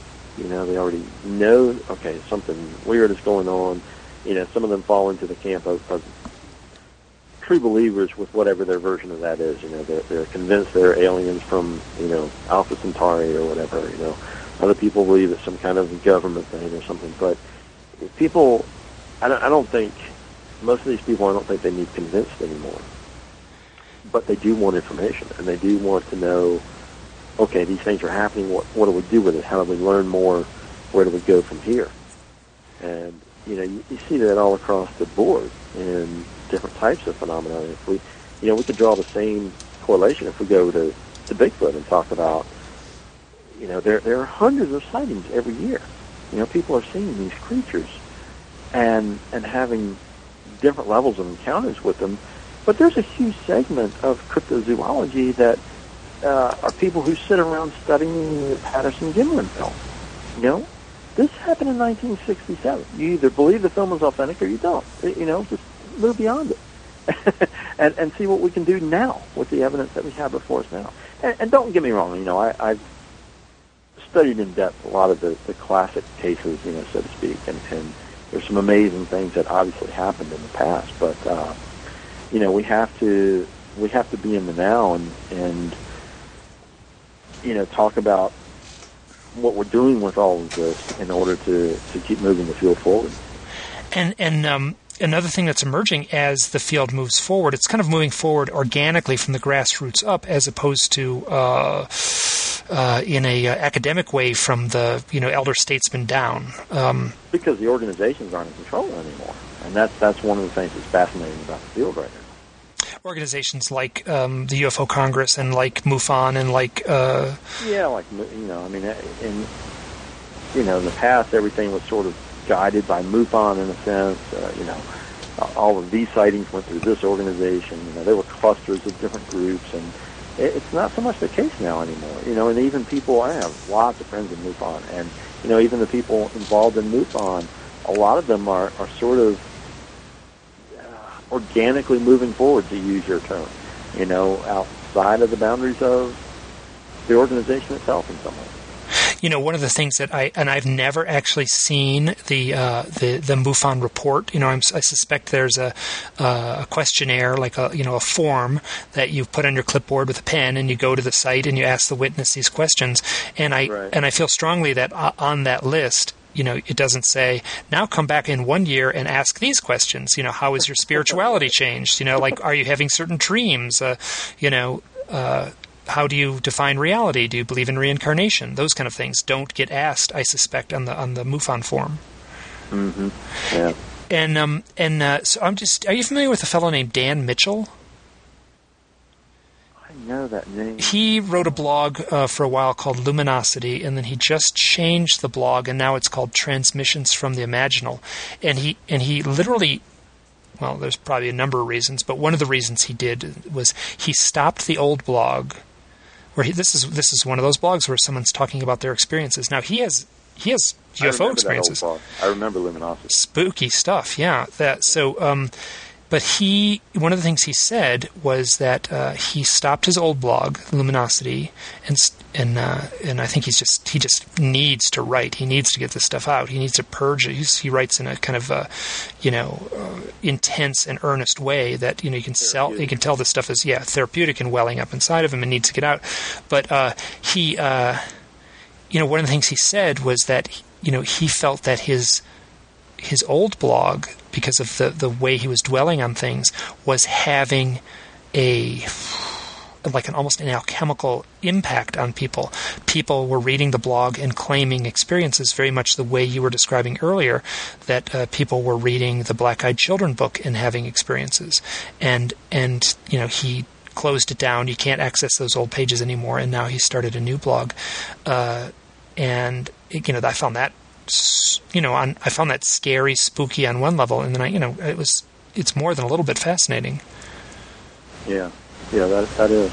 Jason Jason Offutt uh, often references his one of his stories that involves a character, uh, sort of a, a demonic ent- demonic maybe that's a strong term, you know, a very frightening entity that he called um, the, the the Harlequin Hey, um, th- I'm just going to jump back a little bit to your story about um, uh, the author of the Shadow books, uh, uh, Walter Gibson. I almost called him William Gibson, the uh, the steampunk author.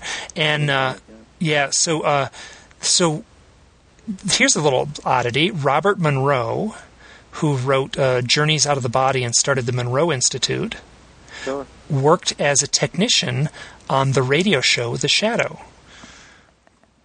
I just think I just think that's like you know you couldn't make that stuff up. You know what I mean? So yeah, I've, I've seen the reference to that somewhere before, and that's, that's yeah, that's another weird uh, you know synchronicity that um, that's the kind of thing that happens when you start looking at these cases. I mean, it's just it's fascinating to me.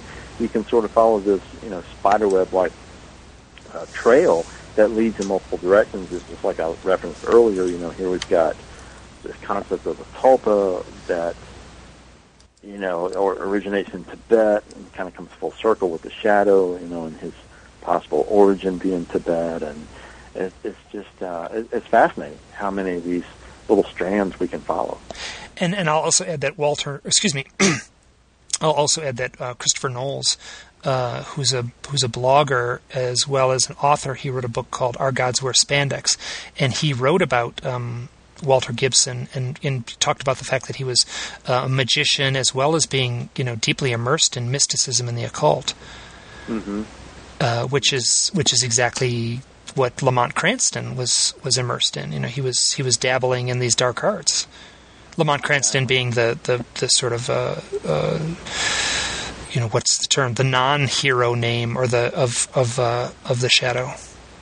Right, one of his uh, one of his human guises supposedly, and and of course you know we go uh, we can go this other route and, and sort of trace other connections because the the whole concept of a tulpa was something that I discussed in the Black Eyed Children book, with the possibility that they are indeed tulpas themselves.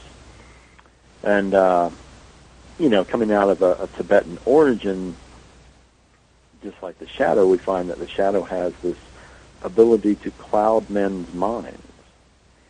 And, you know, to, uh, to sort of, just through speaking to them, cause them to go into a hypnotic trance.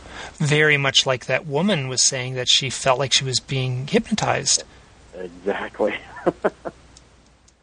now, exactly. now, in, in uh, here's I don't know if you have an answer for this, but is there like a starting point for the shadow uh, person phenomena? Um, I know that uh, the the Walter Gibson didn't he die like in like the early 1980s? Uh, yeah, he did, and um, there's not.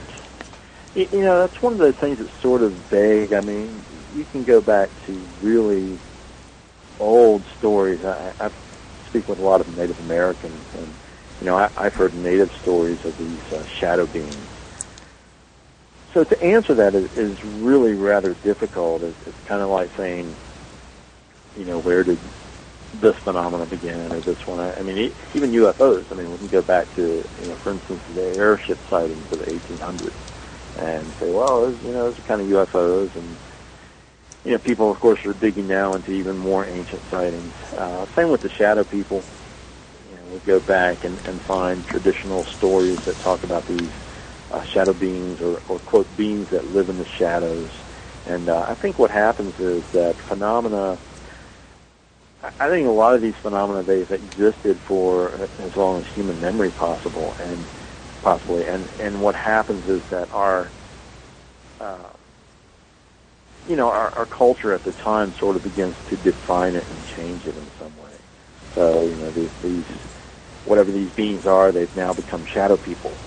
And, uh, you know, there's a whole set of things that they've become associated with, you know, with haunted sites or, uh, you know, whatever. And it's funny because even within that phenomena, people get very adamant about what they believe they are. You know, oh, they're they're not ghosts; they're evil beings that live in this other dimension. You know, and other people that believe, oh, they're they're the spirits of you know murderers or evil people that died, and and as you know because they were so evil, they've come back as a shadow person. And, you we we really just don't know. I, I think it's I don't think it's a good idea to get so set in what you you know really believe that this thing is without evidence that you're closing yourself off to other possibilities. Yes, and and, I, am going to tell you a story that I know I told you directly uh, when we were when we met in uh, in uh, at the conference in Arizona in February. But uh, and people who've listened to these podcasts, I throw this one in periodically. And uh, I talked to this woman on the phone for a while one day uh, after hearing her uh, an excerpt of her interview. I think it was on the Jeff Rense show. Maybe I'll link that one on onto this onto this thing here. But um, her name is Suzanne, and she lives in Canada. She's a Native American heritage, and she was helping someone uh, through um, a, a, health issue. So the person, you know, ended up dying. I think it was some sort of cancer, and it was a friend of hers, and she was mourning. So she had a teepee on her property. So she left her house, and she has a kids and husband, and so she, you know, walked out. It was uh, I think it was nighttime, and she walked out and uh, built a fire in the teepee and banged it. You know, was was pounding on a drum and and doing a sort of a ritual of mourning. And during that ritual, she felt something push the back of the teepee, like the fabric of the teepee pushed into her and touched her back. Mm-hmm. And so she didn't know what it was. So she walked out and she looked around, and there was five Bigfoot standing really close to the teepee, like a family of Bigfoot. Um, this is interesting. I don't know how many kids she has. So you know what a family unit would amount to. So just I'm just thinking aloud right now. So she sees she gets totally freaked out. She runs back in. She stokes the fire. She pounds the drum as loud as she can. Uh, when she gets the nerve up, she peeks her head out the door again. She sees the the the five Bigfoot, but this time they've moved away. They've moved downhill towards a little stream that's running in in near her property. She runs back into the house. She you know, as soon as he gets into the house, the kids are in a flurry. They're in a panic. They're saying, "Mom, mom, there's something going on. We're seeing these shadow beings in the house. There's like this weird entity, you know, like shadow beings are in the house."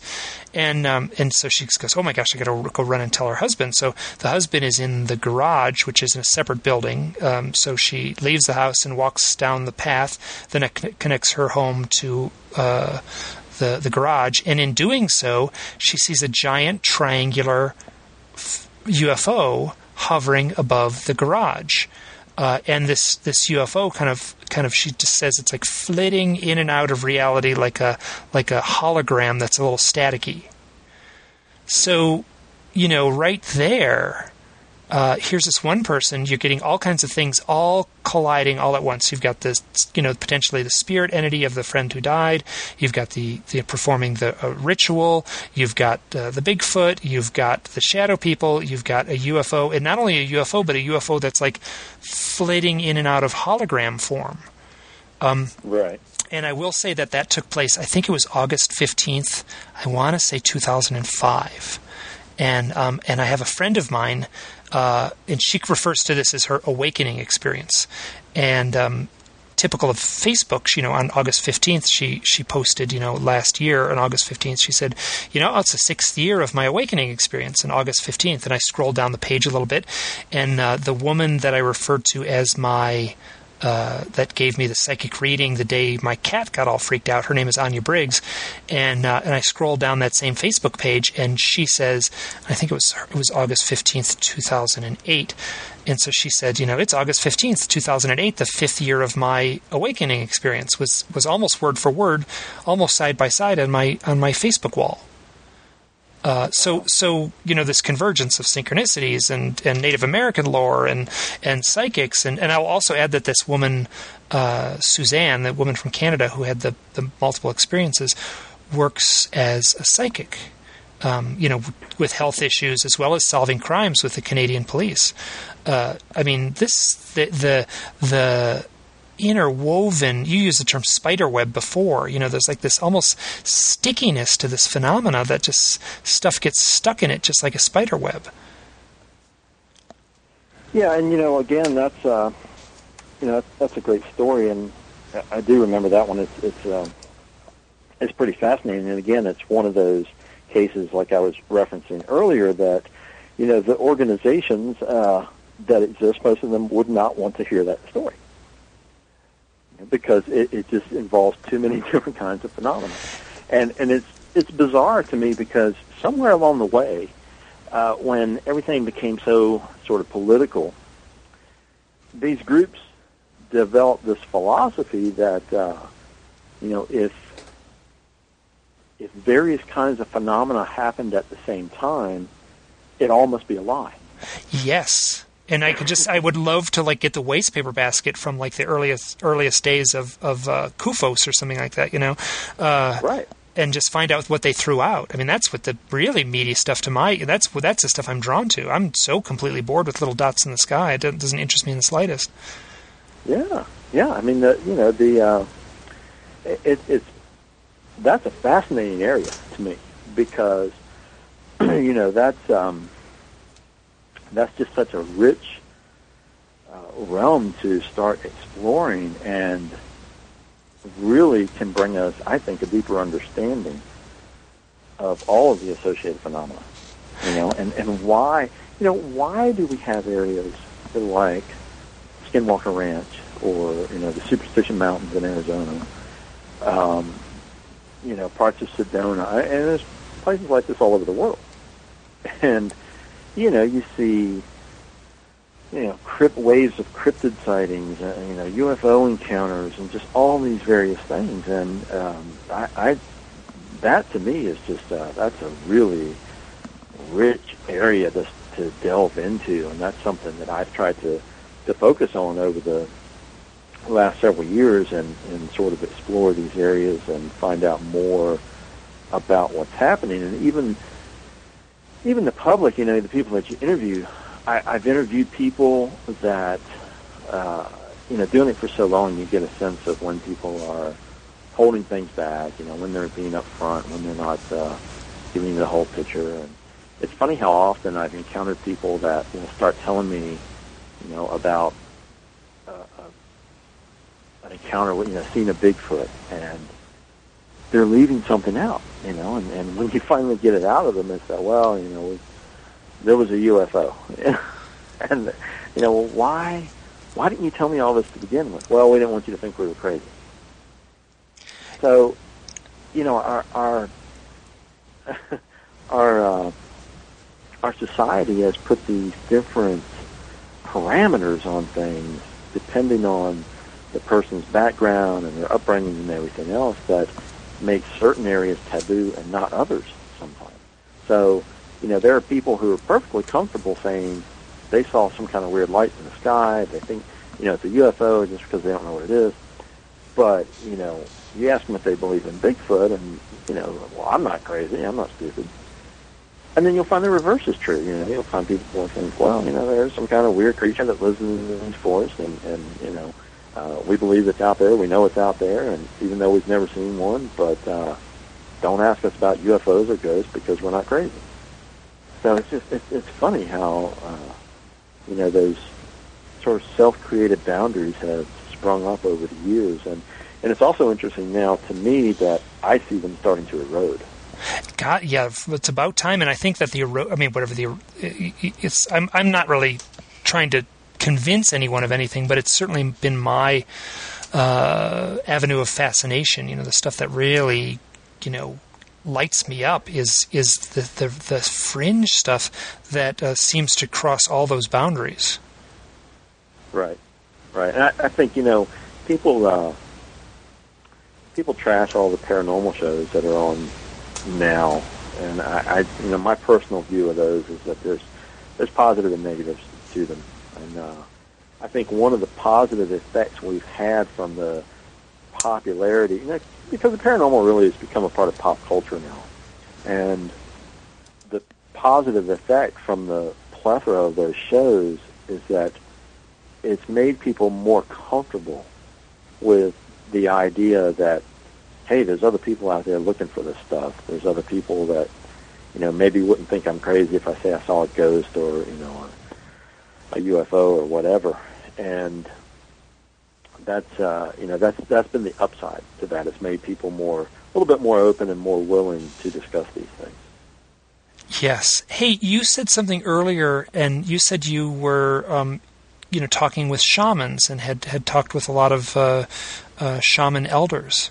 And just what? How does that? Uh, is that just a personal passion, or is that part of the overall research? You know, it's funny because um, the the two things that I found myself passionate about when I was a kid were um, all aspects of the paranormal and aspects of you know what I identified as a kid as, as magic or ritual, and it sort of uh, put me on on what was a dual path for, and, and even what I identified as a dual path for a little while, and uh, you know I sought out a lot of teachers from various traditions that I could study with and, and apprentice with. But what I found over time was that the two really intermingled and, and sort of fused together in um, really in a complete fashion in, in as far as I'm concerned. And uh, part of the reason for that is that, you know, these native cultures, whether they're from Native America or Africa or Tibet, you know, wherever they they have a more open mindset about things that our modern world would define as paranormal. You know, so they have levels of comfort with, for instance, different levels of beings that exist. You know, whether they're in our dimension or another dimension. You know, with spirit forms, with uh, you know, even with some of the cryptids that exist. So it's been it, it's been pretty amazing for me because, like I said, the two are just completely melded together as far as I'm concerned. And and, it's a, the whole concept of tulpas is a perfect example because you know my first exposure to that in practical form was uh, through some Tibetan. And and this is fascinating. Now now here's a couple just pragmatic questions about about because uh, I'm fascinated by the concept of shamanism, though I, I don't do any real research, but I just it seems to show up over and over again as I do the UFO research. Not so much uh, the definition of shaman, but I just find that like wow, is this you know how do you define you know is there a pattern of the initiation of the shaman that you've seen? Pattern? Yeah, I mean, like, is there a pattern like a Native American would have the same initiation rites as a Tibetan elder? Oh, I see what you're saying. Uh, you know, there are definitely uh, correlations. Um, for instance, you know, most shamanic cultures will deal with an altered state of consciousness in some way. Now, people often make the mistake just because of some of the modern shamanic traditions that have become popular in the West that that means some kind of a hallucinogen or mind-altering drug, but that's not always the case. Uh, there are a lot of ways to reach an altered state of consciousness. You know, meditation, um, chanting. We'll find dancing in some cultures, and uh, you know, drumming and music, tone. So that's something that's uh, very much a common thread with shamanic cultures around the world is this ability that the shaman learns or develops or, or has naturally to reach an altered state of consciousness in order to work with spirits or to um, achieve, uh, gain information that's valuable to the people. Uh, sometimes it's used for healing purposes, you know, to go in and, and learn what is really wrong with someone on an energetic level.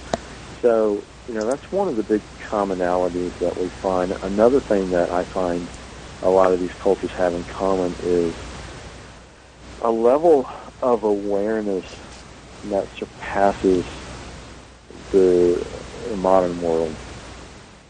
You know, shamanic practitioners tend to be much more in touch with what's happening within their environment. Know, not just within the room that they're sitting in or, or the circle that they're in, but even what's beyond that. And that's something that I think this, this world has really suffered for having lost touch with, you know, because there are just too many people that, you know, are completely disconnected. And I, I was talking with uh, a friend of mine, uh, Barry Fitzgerald, who a lot of people will know from Ghost Hunters International, and he and I were having this whole discussion about this this modern uh, loss of awareness. And he was saying, yeah, you know, I, I was I was taking a walk in the park recently, and I saw someone walking in the park, and they had their iPod on. You know, they had earplugs plugged in.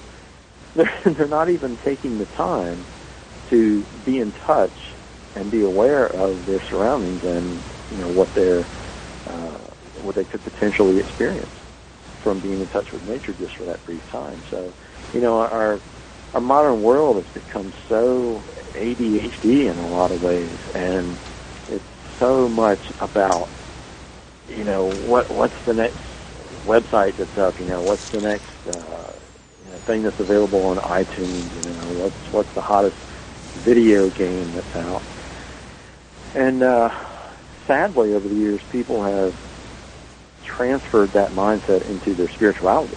You know, I, I frequently, I frequently and then they and then they go on uh, uh, uh, like a night watches with uh, Steven Greer. yeah. You know, I, I use the term that we live in a, a fast food culture, and you know, use that as sort of a model for how everyone, well, not everyone, but you know, such a large portion of the population, they practically live on fast food, and you know, they want to be able to drive up, place their order, and uh, you know, these people are irritated if they're if they're waiting for two minutes at the window for their food. They're they're really bothered because they've got to get on to the next thing. As, and they're waiting. They have to wait more than two minutes for enlightenment. They're going to be annoyed too. You know.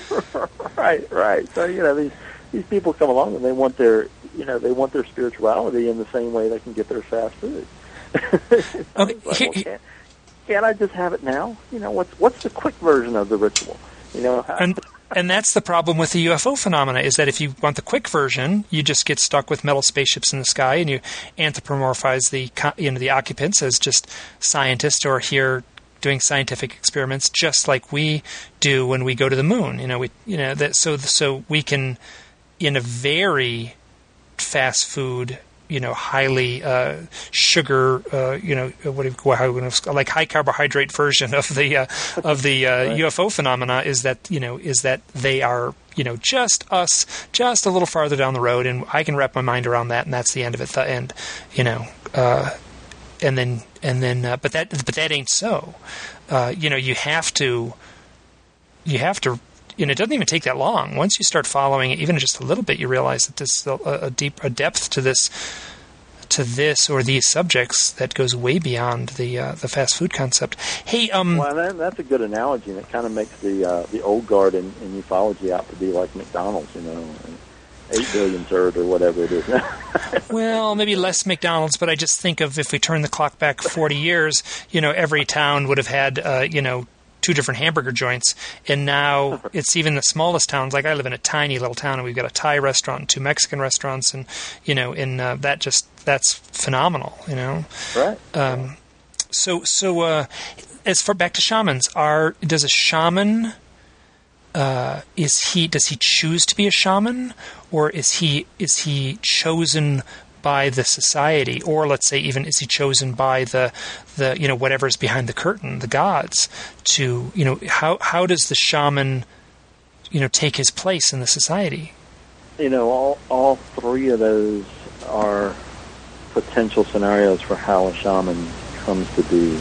Um, now, most of the cultures are, are pretty consistent in saying that no, you were chosen, you know, before birth or, or at birth. Um, and what happens is uh, circumstances will dictate how that happens. Now, in in some tribal cultures, we'll see things like uh, you know a child that's born. Um, sometimes we'll see a, a child that, that's born with a, a defect is they believe is marked by the spirit. Uh, sometimes we'll see um, there's this whole archetype of what's called the wounded healer that we find in a lot of shamanic traditions, and it often entails someone, very often a young person, who becomes very ill when they're young, and possibly at the edge of death, or maybe even having a, a NDE type of experience. That's I was going to add that, yeah.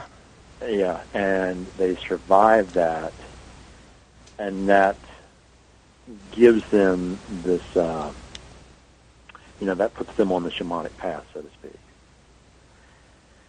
And sort of uh, is the way that they've been marked, uh, for lack of a better word. Um, it's interesting, too, because I find, you know, meeting other people who are on a shamanic path, it's, it's very common that something along those lines happened to them when they were young. I, I mean, I had the same experience. I had uh, when I was young, I had bronchitis and developed pneumonia from the bronchitis, and uh, you know, I had just this whole long, long experience. I won't go into at the moment, but essentially, you know, that was sort of my crossing point. Wait, was it a near-death experience? Later told me. Was it a near-death experience? Yeah, it was. Good grief! Okay, now so this is something that I've heard over and over again that the uh, that the that the you know t- in order to be a shaman you have to have died, it, uh, whether ritualistically or um, you know or you know there so there you are in a position this I've heard this over and over and over again uh, people who have uh, you know had these kind of experiences now here I'm just going to uh, like if there's an author um, Michael Talbot I just had this conversation a, few days ago it, it, showed up on a previous uh, podcast. Are you familiar with Michael Talbot? Yeah, I know. He he wrote the book um, The Holographic Universe. So he had a near death experience in his youth. He grew up in a haunted house. He had paranormal experiences uh, psychic experiences growing up, and then he goes on to produce, uh, you know, what I consider, you know, one of the more important books of of this kind of new thought, uh, the holographic universe. Now, if if I sat down with a um, UFO abduction researcher, I could name a few, and, and sort of gave his little bio, they would sort of nod their head and they would kind of like wisely kind of like say, hmm, Michael Talbot was a UFO uh, abductee, just, just given those clues. Now, uh, you, you, and I suspect you could give those same clues to a shaman elder, and he would sort of nod and knowingly say, hmm, you know, near death experience, psychic experiences, Michael Talbot was a shaman. So to me, there's a blending of of of this of these phenomena, you know, that, that that's happening on multiple levels. Absolutely, and I, I mean, we can again, you know, to use the spider web analogy, we could follow this in a lot of directions because you know, I've got I'm, I've got uh, mixed heritage. I've got a lot of Celtic heritage, and uh, you know, tracing back, I've studied a lot of the ancient um, Irish and Scottish lore. you want to talk about some fascinating stuff. You go back and start researching the old uh, tales about the Fae, you know, the, the little people. The, you know, it's been, again, it's something that's been westernized and Americanized. You say fairies and people think automatically about Tinkerbell running around with, with little wings and, and flinging a wand about. But no, man, you go back to those old tales and you've got stories that are akin to UFO abductions. You know, you've got people being taken in a bright light. You know, their bodies are immobilized. Uh, you know, they they experience all these weird things, and you know, there's there's a tremendous deal of correlation that you can draw between ancient Celtic lore and modern ufology. Now, or in particular, modern abductions. Yeah. Oh, and, you know, oh it's, it's I agree. fascinating because I, I've, I've uh, there there's a statistics out there that I would love to be able to verify, and I've heard it from a number of sources, and it says that the number of abductees with either Irish or Cherokee heritage is extremely high. Now, I've heard that too, you know, but then you have to think that, you know, well, like in Korea, there's probably just as many abductees as there is anywhere else. And I suspect that in that other population, the researchers there are, you know, pinpointing other lineages that, that you know, that may tie into that. But I have heard that, and you know, I will. I, I, don't, I don't know that there is, though, Mike, because, you know, I've spent a lot of time in China. And uh, I was, I went to China to study Taoism. And when I, I was there, you know, I was obviously was interested in the paranormal and, and as well as the shamanic aspects of this Taoist lineage that I was studying, but you know, didn't hear as much um, about abductions or those types of stories from there. And you would think with a culture as old as China is, there are certainly sightings there, but you know, I, and I have a couple of friends in China now, and I, I periodically ask what's going on, you know, with the UFO scene there, and although there are sightings, the there's not really this whole tradition, for lack of a better word, of abductees that's coming out of there. Now, maybe that's just because you know the Chinese people are so reserved that they don't talk about it. But it, it's rather curious to me that we don't have at least some. Wow, that is interesting. So, so um, what's your heritage? Uh, it's, it's mostly Irish and Scottish. I've got some. Um, I've got some uh, Apache Indian in there, and uh, you know, it's still work period. My wife periodically works on the you know the family history, but um, you know, I remember all kinds of stories about my Irish ancestors from when I was growing up, and, and you know, some of the weird things they were involved in. So. And what's your blood type? Um, gosh, you know, I remember what my blood type is at the moment. It's uh. I'm just wondering that because there's a lot of talk um, of the Rh negative stuff. Yeah, yeah. Um, so anyway, you know, it's it's really uh, it's it's really fascinating to look at some of the different cultural connections to what's going on in modern times. Which. I don't know how we got way off into that. Oh, that's fine. This conversations have a way now. So here's here's where I'm going with this. I, I have sort of a, I'm sort of writing these notes down, and so so so you've had a near death experience.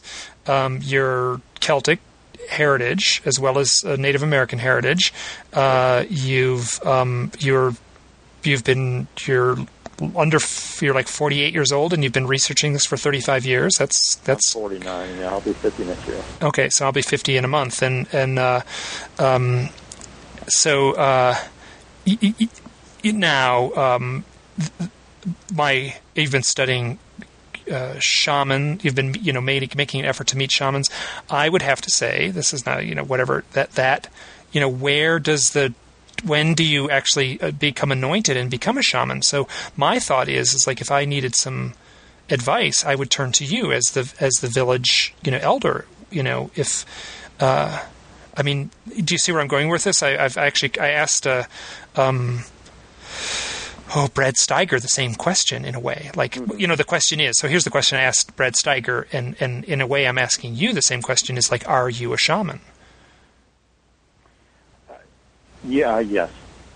Yes, you are. Okay, good. Brad Steiger hemmed and hawed and said no. So uh, good for you for like stepping up to the plate and like admitting it. Okay, I didn't know that. So, and I mean, and how do you, um, I mean, how, uh, you know, how do you how what what gives you the you know the confidence to just say it so plainly? I'd have to say because uh, you know I, I've been through initiation initiation processes that you know basically bestow that title on me. How come I have never heard you say this in any of these interviews or anything like that? because it's not something one that comes up very often, and two that uh, you know that I, I talk about a whole lot. Now, there's a number of reasons for that. One is that it's you know it's something that a lot of people don't fully understand or comprehend. You know, we have uh, a culture that has sort of a predefined mindset, and you, you say shaman, and a lot of people say, "Oh, it means he, you know." he beats a drum and he you know he wears a bunch of feathers and he, he trips out in peyote. Yeah, exactly. Yeah. you know, uh, other people will think that it means you know I, I sit around drinking ayahuasca or down in mushrooms or whatever. it's not really. It's not really any of those things. Now, it, you know, given certain cultural iconographies, it could be some of those things. But but uh, now, um, here, let me just jump back to the story I started earlier, where I was uh, uh, had that strange experience in the tent. Okay, uh, right so what I did after that, right? So here we are, Natasha and I are stuck in this little town. I call up. Do you know a woman named um, Miriam Delicado? No, I don't think so. She's worked a lot with the Hopi Indians and mm-hmm. and has had her own, uh, like you know, I mean, profound contact experience where she was stopped on the side of the road in 1988 when she was 22 years old, and you know, told in no uncertain terms by these glorious, blonde, beautiful aliens that she was going to come forward one day with her story, and they downloaded her with all kinds of information, and now uh, this woman is on fire with a with a mission, and some of that is to preserve ancient cultures, and some of that is to you know uh, talk about. Uh, oh, just the UFO phenomena. Now, uh, so so here we are down the Four Corners area. For some reason, I knew she was in the area, so. Uh, Natasha and I get on the phone. We, you know, through didn't take long. We got a hold of her, and we said, "Listen, we're down here in the Four Corners area. What do we do?" And she says, "You go do a sweat lodge experience with Harold, the the shaman in um, Canyon de Chelly." So we go down there, and that's where I took my shirt off. Is is doing the sweat lodge thing. You know, basically, it wasn't quite just before I stepped into the to the sweat lodge, but it was around that time. Uh, right. And uh, and sure enough, I was like, "What the heck is this big scratch?"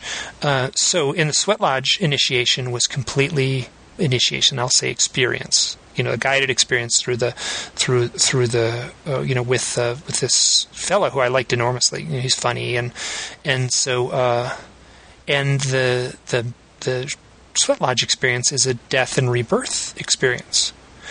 So I start this whole thing with the brakes going out on the car, the the uh, the mechanic coming out and saying, "You can't leave this.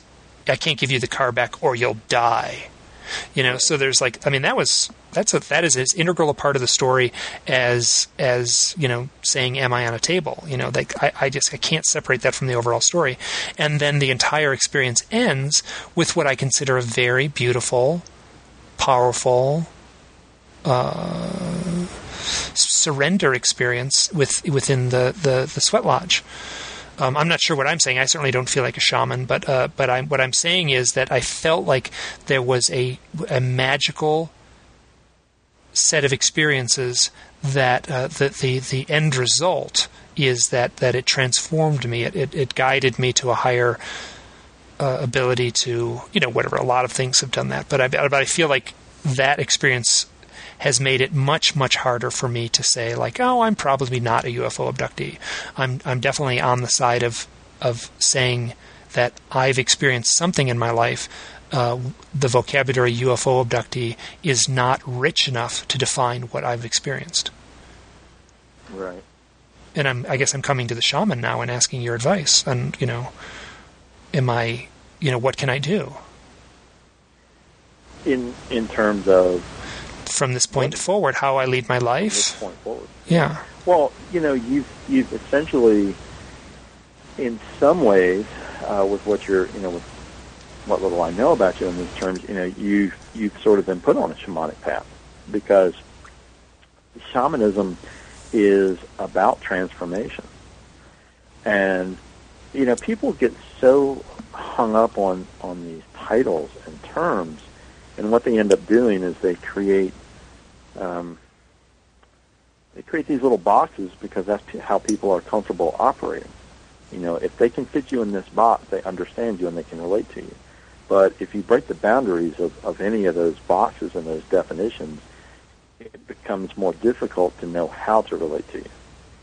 Uh, and and I hope you understand where I'm going here. So it's just like you know, at a party, it's very common for people they don't know each other. They're mingling around. What's one of the first things they ask? What yeah, what do, what do you do for a living? Sure. And you know, the person says, "Oh, I'm a doctor," or you know, I'm a lawyer. You know, whatever. They they immediately they have parameters within which to relate to this person. And the thing about shamanism, especially, you know, when we get into what you would term maybe cross-cultural shamanism, uh, that's not defined by any one specific traditions. In other words, you're not, you know, you're not a Navajo shaman, or you're not a, um, you know, just in a specific cultural tradition. If you're cross-cultural exploring, then you're breaking those uh, restrictions and using this transformative process to move forward. So, you know, I would call your experiences, from what I know of them, uh, to be very shamanic and to say that you know whether you choose to learn the, use the term or not you're on a shamanic path because you're on this path of of learning and exploring and, and expanding your awareness. And that's really well within the bounds of shamanism. Great. I mean this is this is it's so interesting. I had no idea as i proceeded forward um, that you know I actually at the end of the last two questions, the only two questions I'm going to ask at this point.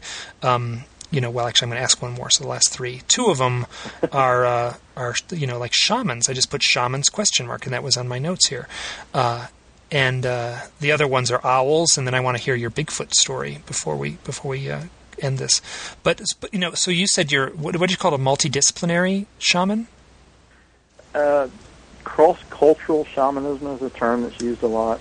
Okay. Uh, okay. I just when, when, you start exploring sort of modern shamanism, you'll find that there are a lot of uh, a lot of varying degrees, and a lot of people that get on one particular uh, shamanic path, and they study it specifically, and and that's what they're initiated in, and that's where they, you know, that defines everything uh, for them.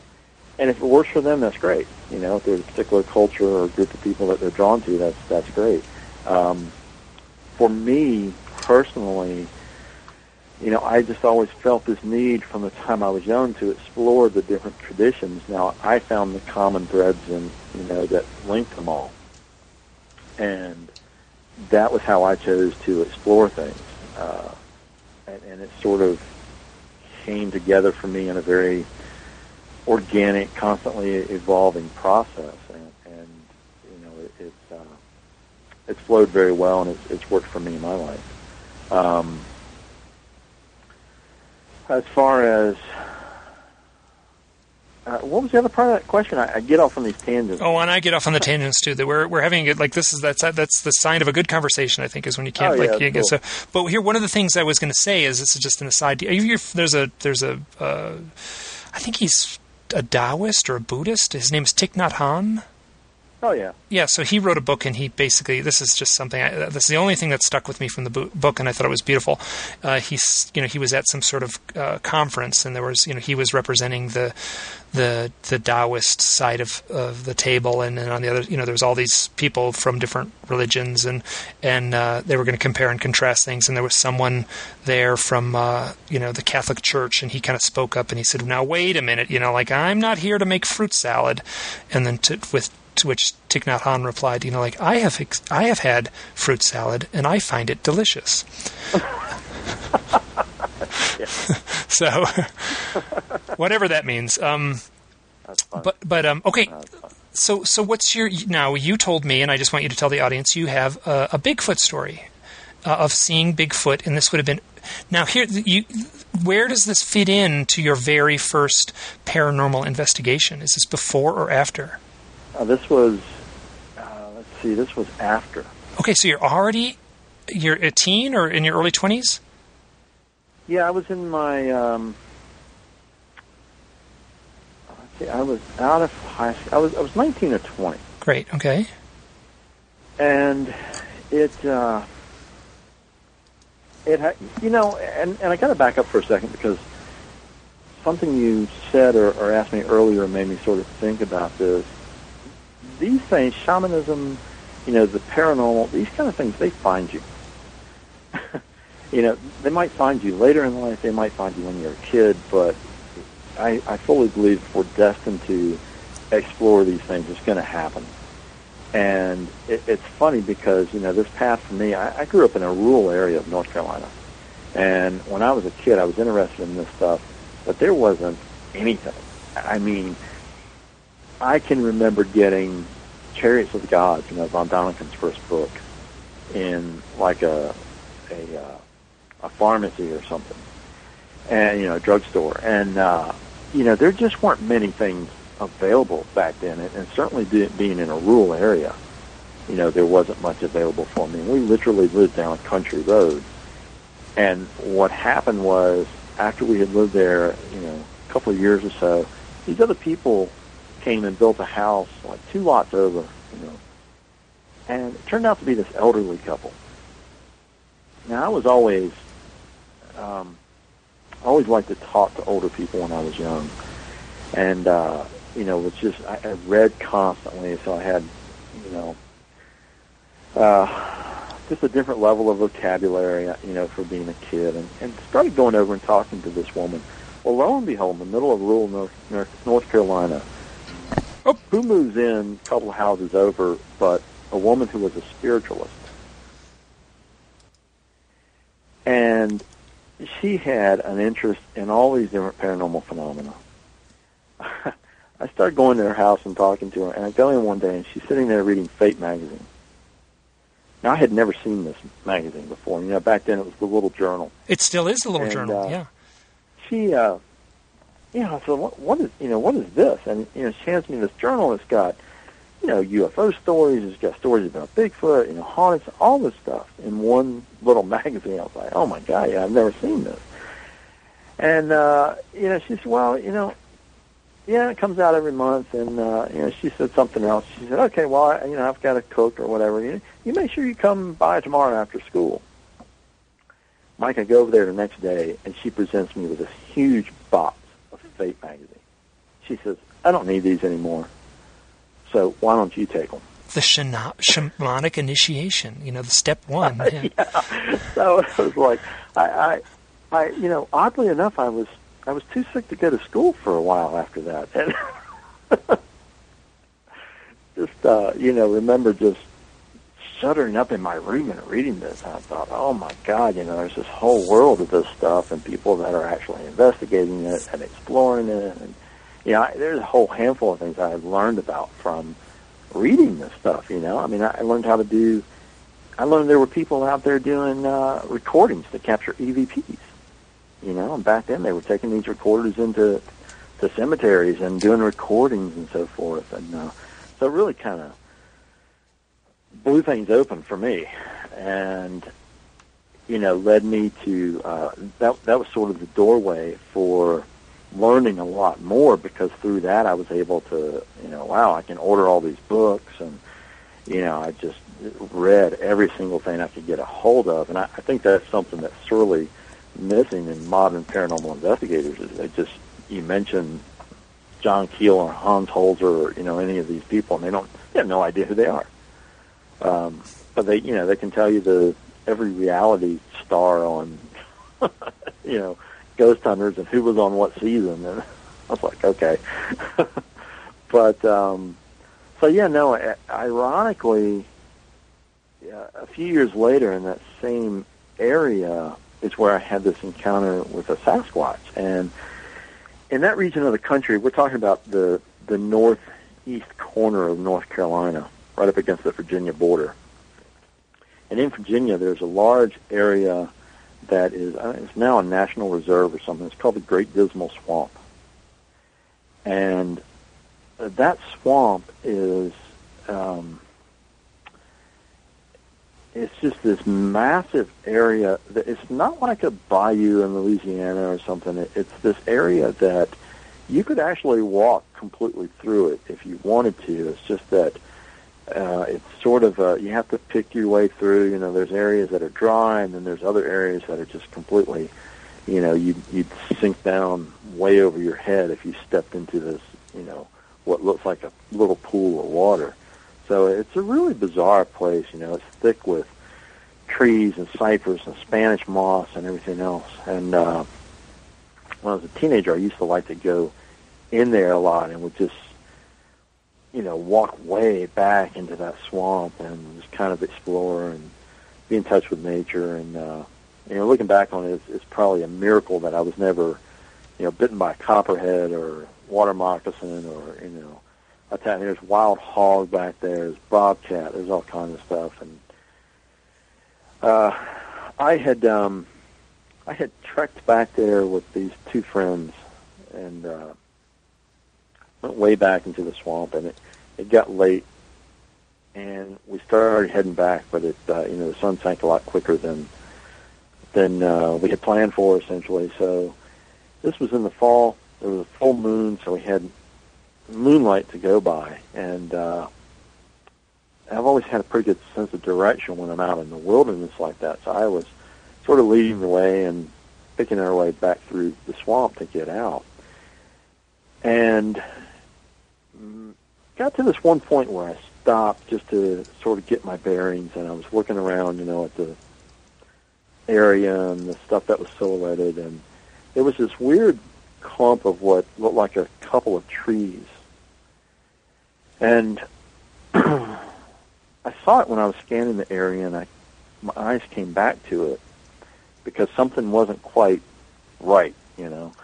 it seemed like there was a what looked like a branch from the tree on the right going over to the tree, you know, on, on uh, its side. And I looked at this thing, and I suddenly realized that the tree on the right, you know, only went up like seven feet or something, and then it stopped. And I followed this silhouette down and realized whatever it was it wasn't the trunk of a tree because it looked like two legs. And you know the the it's one of those moments where the hair kind of goes up on the back of your neck and you just get this feeling and as I'm looking at this thing and starting to adjust to what I'm seeing the head of this creature swiveled and looked directly at me and you know, when it did, the the moonlight caught its eyes because of the way the moon was shining down and gave this sort of reddish orange eye shine for a moment. And what I thought was a branch was actually an arm. He had his arm up holding on to a branch on the tree next to him, and that arm dropped. And he took a stride and turned and walked away from us. And uh, it was a it was a pretty stunning encounter. Now the after effects of the encounter were just as fascinating to me because I had been back there with two other people. One was a very good friend of mine. The other was a pretty good friend. You know, we we had known each other for a while. And what I found was that, you know, all three of us had seen it. The the third guy had just reacted in a, a very he, he was he was really scared and could hardly say anything and you know practically tried to run to get out of the the swamp once we got you know within sight of land and uh the next day I was ready to go back out there I wanted to see if I could find tracks I wanted to see if I could find anything and uh you know I talked to my close friend at the time and I said you know I just want you to write down, eh, you know, every detail you can remember from seeing this before we even talk about it. And, you know, we had this whole discussion. Well, we uh, we kept trying to call this other guy, and uh, who, whose name was Mike, ironically, and you know we couldn't get a hold of him. And finally, we go over to to Mike's house, and because I really wanted to talk to him about this incident, and we walked in and we tried to talk to him. He was kind of in a grumpy mood, you know brought up this whole thing, you know, I, I said, man, I want to talk to you about what we saw in the swamp. I don't know what you're talking about. And I said, no, well, you, you remember when we were out, I don't know what you're talking about. And then he just kind of started shouting at us that he, he wasn't back in the swamp with us. And this whole argument started to heat up to the point that his father came walking out of the other room and said, what are you guys hollering about in here? And, uh, you know, the the whole topic came up. Well, you know, we're trying to talk to Mike about being in the swamp, you know, on Tuesday night or whatever it was. And Mike's like, I, I, I don't know what you're talking about. I wasn't out there with you guys. And his father looks at him and says, Son, you you were, you you went out trekking back there with these guys. Now, he, he shouted at his father and just stormed out of the room. And you know, he he never was able to consciously admit that he was out there with us that night and had had that experience. And, you know, I, I honestly don't think, and I, I didn't think at the time, that he was lying about it. I, I think that it was just so far outside of his uh, accepted paradigms that he couldn't reconcile it um, with what he had seen, with what he had witnessed. Uh, yeah, that's fair. I mean, that almost parrots back to the story of the guy who saw Bigfoot and the UFO, and then you know wouldn't admit he was seemed content to talk about the Bigfoot, but not about the UFO. Right. Uh, yeah. You know, the, the the and that is one of the things where. Uh, you know, I don't know. People talk about like, oh, you can't trust witness testimony because it's all mixed up, and and uh, which is true, right? I mean, it's going to be mixed up. They were fragile people, were filled with emotions, and um, but uh, but you know, almost you know, the story gets even that much more important when you add that that ending part to it. You know, the you know the for all I don't know, like the Bigfoot didn't uh, you know come up to you and reveal the secrets of the universe, but um, you know, the sighting is is one thing, and then the second part of the story, the the very human reaction, is is just as important. Exactly, exactly, and, and like I said, it was you know, it's just as fascinating in some ways as the sighting itself. And uh, you know, I, I did, I did end up going back out to the location. I went by myself because no one would go with me. Right, the good shaman uh, thing to do. Good for you, yeah.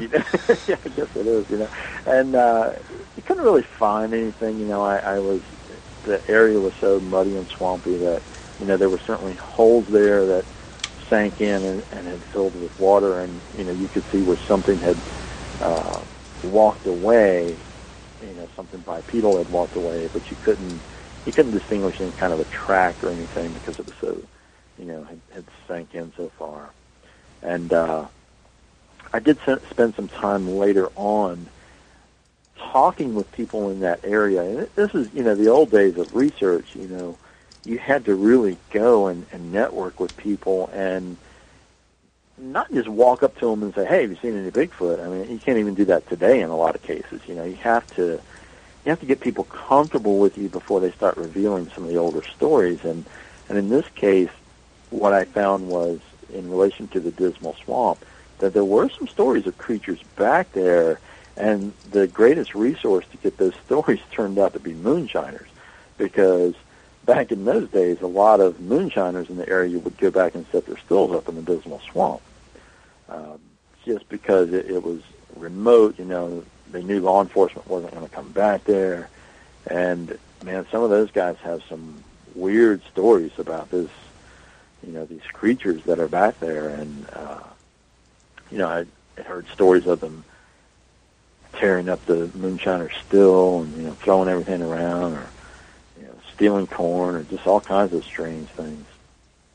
Now, um, so here I think I think I've hit everything on the checklist. We've been going at it for two hours and forty minutes at this point. So, oh my God. uh, yeah. So whatever. Like, and I got you to commit, you're shaman. Yeah, Whitley Strieber didn't even get that out of you. So, um, so here, so here, my final question. I'm going to approach. I mean, like, if I had to ask a shaman any question, this would be the question. It's like, what is the meaning of all the owls in my life? I see a lot of owls, like like more than other people, and at at prescient kind of uh, moments.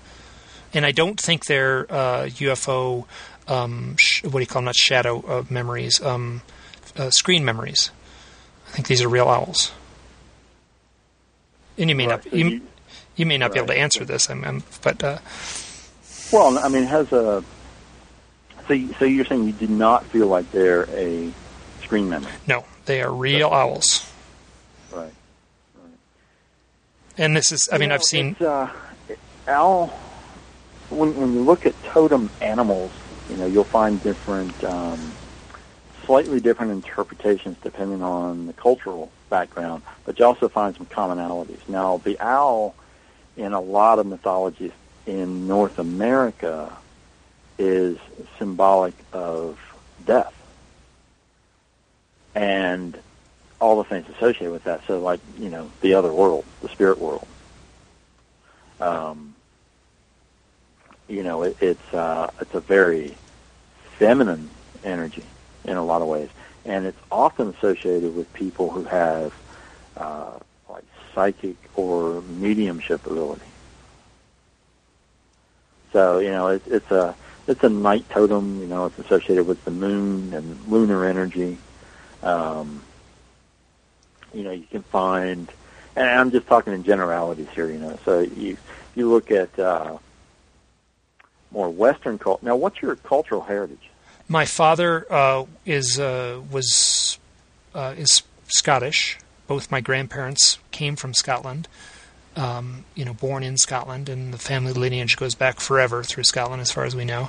And my mother is Danish, so her lineage. She was born in Denmark, and um, all her ancestry, as far as anyone can figure out, is all Danish. Oh, that's cool. So, you know, here's uh, the owl in shamanic definition is pretty interesting because if you take, um, trying to think of another example. Okay, so like the the raven or the crow, you'll find very similar associations and interpretations in North America and in Europe for the raven or the crow the same is true for other animals like you know the deer.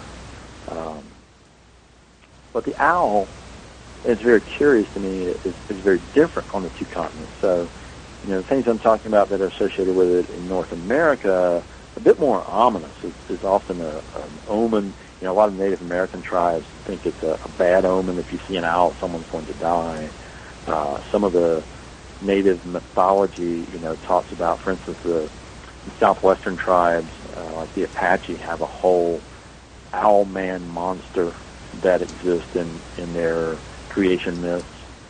But if you go to Europe and you look at the owl, it's it's a bit more noble. It's also often associated with the uh, goddess of wisdom, and it's more associated there with uh, this ability to be uh, clairvoyant and it's often seen as being symbolic of, you know, being aware of your surroundings. So I would feel like with your background that the owl falls more into that type of a category for you. Now, you know, you can take all these things that I've said about it and sort of sit with it and drive your own interpretation with it. Uh, but I would certainly say that anytime you see one, you really need to pay attention on multiple levels. Sorry, I didn't pay mean attention with with what's going on at that moment that you spot it. You know what's happened that day, but also what's going on in your life at the time. That's funny you said that because you said pay attention, and I was literally like getting ready to reply, and I had written down on the piece of paper "pay attention." Um, it, so that's that's what I've come away with. Like I don't have a good answer. The only answer I have is pay attention. You know, I, I've looked into every you know uh, owl totem website, and I've got funny little. Uh, you know, totem animal books, and anytime anyone has something on their coffee table that might or might not have something on, you know, on owls, I make sure to read it. And and like some of the stuff rings true, some of it doesn't. The only thing I can come away with is just pay attention. And I have had some profound experiences when I think about like what was going on like at that moment, you know, what was I saying right when the owl appeared? What was I thinking right when the owl appeared? Or the I one time here I'll give you like this is just one example. I I um was with a friend of mine who's a kind of a spiritual guy and I'd met him once before and he was actually a client of mine twice. I, I taught uh, for a while at an outfit doing ultralight backpacking. So we were in the mountains of uh, uh, the Gallatin Range, which is just north of Yellowstone, um, and uh, we were camped at the spot, and we had had dinner, and there was kind of a, a muddy area. Um, where there was some water, but it wasn't really nice water. Was, you know, we were in a place with lots of great, beautiful running streams, and I had been there a few years before, and, and some people were doing the bear hang, and, and me and my friend Peter said, uh, "Hey, we'll just take uh, the." Uh, uh everyone's water bottles. We'll put them in a backpack and we'll walk down. I, I, think I know there's a stream nearby. We'll just go fill up all the water bottles and we'll be back. So, not, excuse me, not a stream, a spring. So, so we walk to the spring. We have a beautiful conversation. We come back. Uh, we fill know with full water bottles. So, so I'm going to add part of this, which which has happened to me before, where we're doing an altruistic act. We're doing an act of kindness, or I am doing an act of kindness, and I've had these owls show up in in association with that. So uh, we um, get back to camp. We still hear the people, they're kind of laughing off in the trees, and they obviously can't get the rope up in the tree to do the bear hang properly. And it's so, you know, sunset. And, and we do something that I've never done before, like so organically, is both Peter and I lay on our backs in this small little meadow. So you can just picture this small meadow, uh, you know, 20 yards around or so of grass in a, in a circle of trees. And, uh, we're talking, and then I I uh, I'm I'm talking actually, and then then all of a sudden there's a noise up in the trees, and five owls fly around. They kind of crash out of the trees, kind of make a loud pronouncement of themselves. They crash. I literally I don't know how else to say it. They come crashing out of the trees and fly above us for maybe 10 or 15 minutes just flying right above us. We're laying in the center of this meadow. They are doing circles, like performing for us right above us. Five owls. Goes on for 15 minutes. They fly away. We're speechless. Like we both recognize that was weird. That was right. intense. And I say to my friend, What was I saying when the owls appeared, that moment? And he said, Oh, I remember very clearly. You were talking about your mother. And that night, I had a dream of my mom who suffers from Alzheimer's, and she was uh, crying in the dream. That's all I have. I just have a flash of her face crying. And uh, the next day, I called her up on the phone. I had a, which I didn't want to do, but we had we got up on a high ridge. I had cell phone reception. I figured like I'm going to just call her. This feels important. There was nothing to really to report. She didn't remember anything. I said, "Hey, how's everything going? How was last night?" And she didn't say anything, which um, doesn't really surprise me. But but that was the uh, the experience connected to that uh, uh, that you know that that owl thing. So I have had that kind of experience in one form or another. Whew, I don't know, you know, many times. You know, ten times or so. Right, and those kind of things make it very clear that that is you know a very defined, connected totem for you. And you know, like you've said yourself, there's there's dozens of books out there, and I often tell people, you know yeah, look at them, read the information, and then you know put it out of your way because what you're going to find is that you're going to develop your own personal connection with that totem, and it's going to convey things to you on a, a level that you understand and no one else does. So, you know, it's kind of like dream interpretation. It's okay to, to read the standard, you know, oh, you dream about flying, it means this. Okay, well, you know, on a on sort of a group consciousness level, yes, it does, but there are things beyond that that are resonating on a more personal level, and that's what you need to look at and be conscious of in those moments, and you know, chronicle those things because they're valuable, you know, you'll you'll see patterns emerge, and you'll see greater levels of understanding develop from those experiences. And when you say chronicle them, that's interesting you say that because I have been, and it's been in the form of the blog. I really take the blog seriously, seriously as a. Uh, I just feel like how to say this, like it's not hidden away in a diary. It's I'm I'm publicly declaring it, and and I think that these experiences it gives them a different I don't know, heightened, better, worse. I can't I can't go down that road, but but it does give them a different resonance, and I find that the the fact that I'm blogging about them, you know, one, people contact me and share their owl experiences with me, and two, I just I just it feels like uh, like I'm doing. Uh, almost like an experiment, you know, like I, I like I have to take this seriously, and I'm and I'm trying to be as honest as I can be on this blog. You, are following the shamanic process, I, which is me is that part of well, it? Is it's sort of akin to you know the the shaman sitting down and telling the village stories. Yeah. huh. Oh, this is fascinating.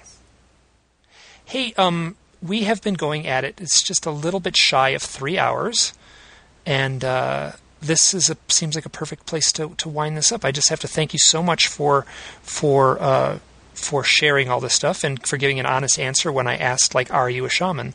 Um, uh, I, Brad Steiger hemmed and hawed and didn't give me the answer that I knew was inside him. So I'm glad you did. Well, I, I mean, I think you know we have responsibility to be clear with who we are and, and what we are. So.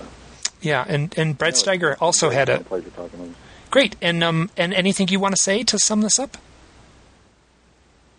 I think we've covered everything. so do I. Boy, it feels great. Yeah, I'm I'm kind of uh, I'm kind of a little. I drank a cup of coffee right at the beginning of this, and I'm a little bit uh, you know my head's spinning at this point. So I'm a little bleary headed. We did cover a lot. So. Yeah, we went all over the place. So. Great. I'll put a link to your book. I'll uh, I'll make sure to tell you when it's up. I uh, I, I, take uh, the blogging process pretty seriously, and the website process. I, I, will try to make sure that uh, um, you get uh, covered, and, and I'll put links to any of the stuff that we talked about during this conversation. Yeah, that's great. And you, you've got the link to my blog and to my uh, to the site to buy my book. So oh, yep, yep, the two crows. You know, and I'll, I'll post the stuff on Facebook and let people know what's up and everything, so they'll listen. Awesome. That's been great, and I enjoyed meeting you uh, six months ago, and this has been great reconnecting. Yeah, I'm sure we'll see each other again. Thanks so much. All right, take care, Mike. Bye now. Bye.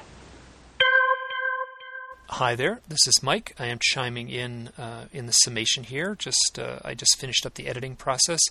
Uh, once again, I have to apologize. I feel that the audio quality was poor, and I I have to guess that that if you listen to the entire show, there were some points where you were struggling to listen to to David's voice. Um, I apologize for that. That was a technical thing that uh, was very difficult to control.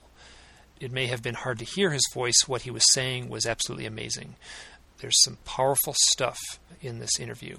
And, and I have to thank um, David for his hard work and also for his honesty. Just that, that point where he admitted that he was a shaman that uh, that kind of took me by surprise, and um, and it added a, a, an entirely new layer to my uh, thoughts about him. You know, I'm I'm, I'm much more impressed uh, than I already was. I was actually at a level uh, stepping into this where I really respected the guy, and uh, and that jumped up a whole bunch of notches when he said that he was in fact a shaman.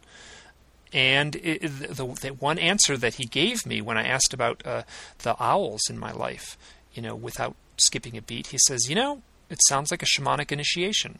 And no one has ever given me that answer before. And in a way, whether it's true or not, I don't know, but that's the answer I want. You know, that's what I want to be true. Um, I'll leave it at that. If you've made it this far, thank you so much. Bye now.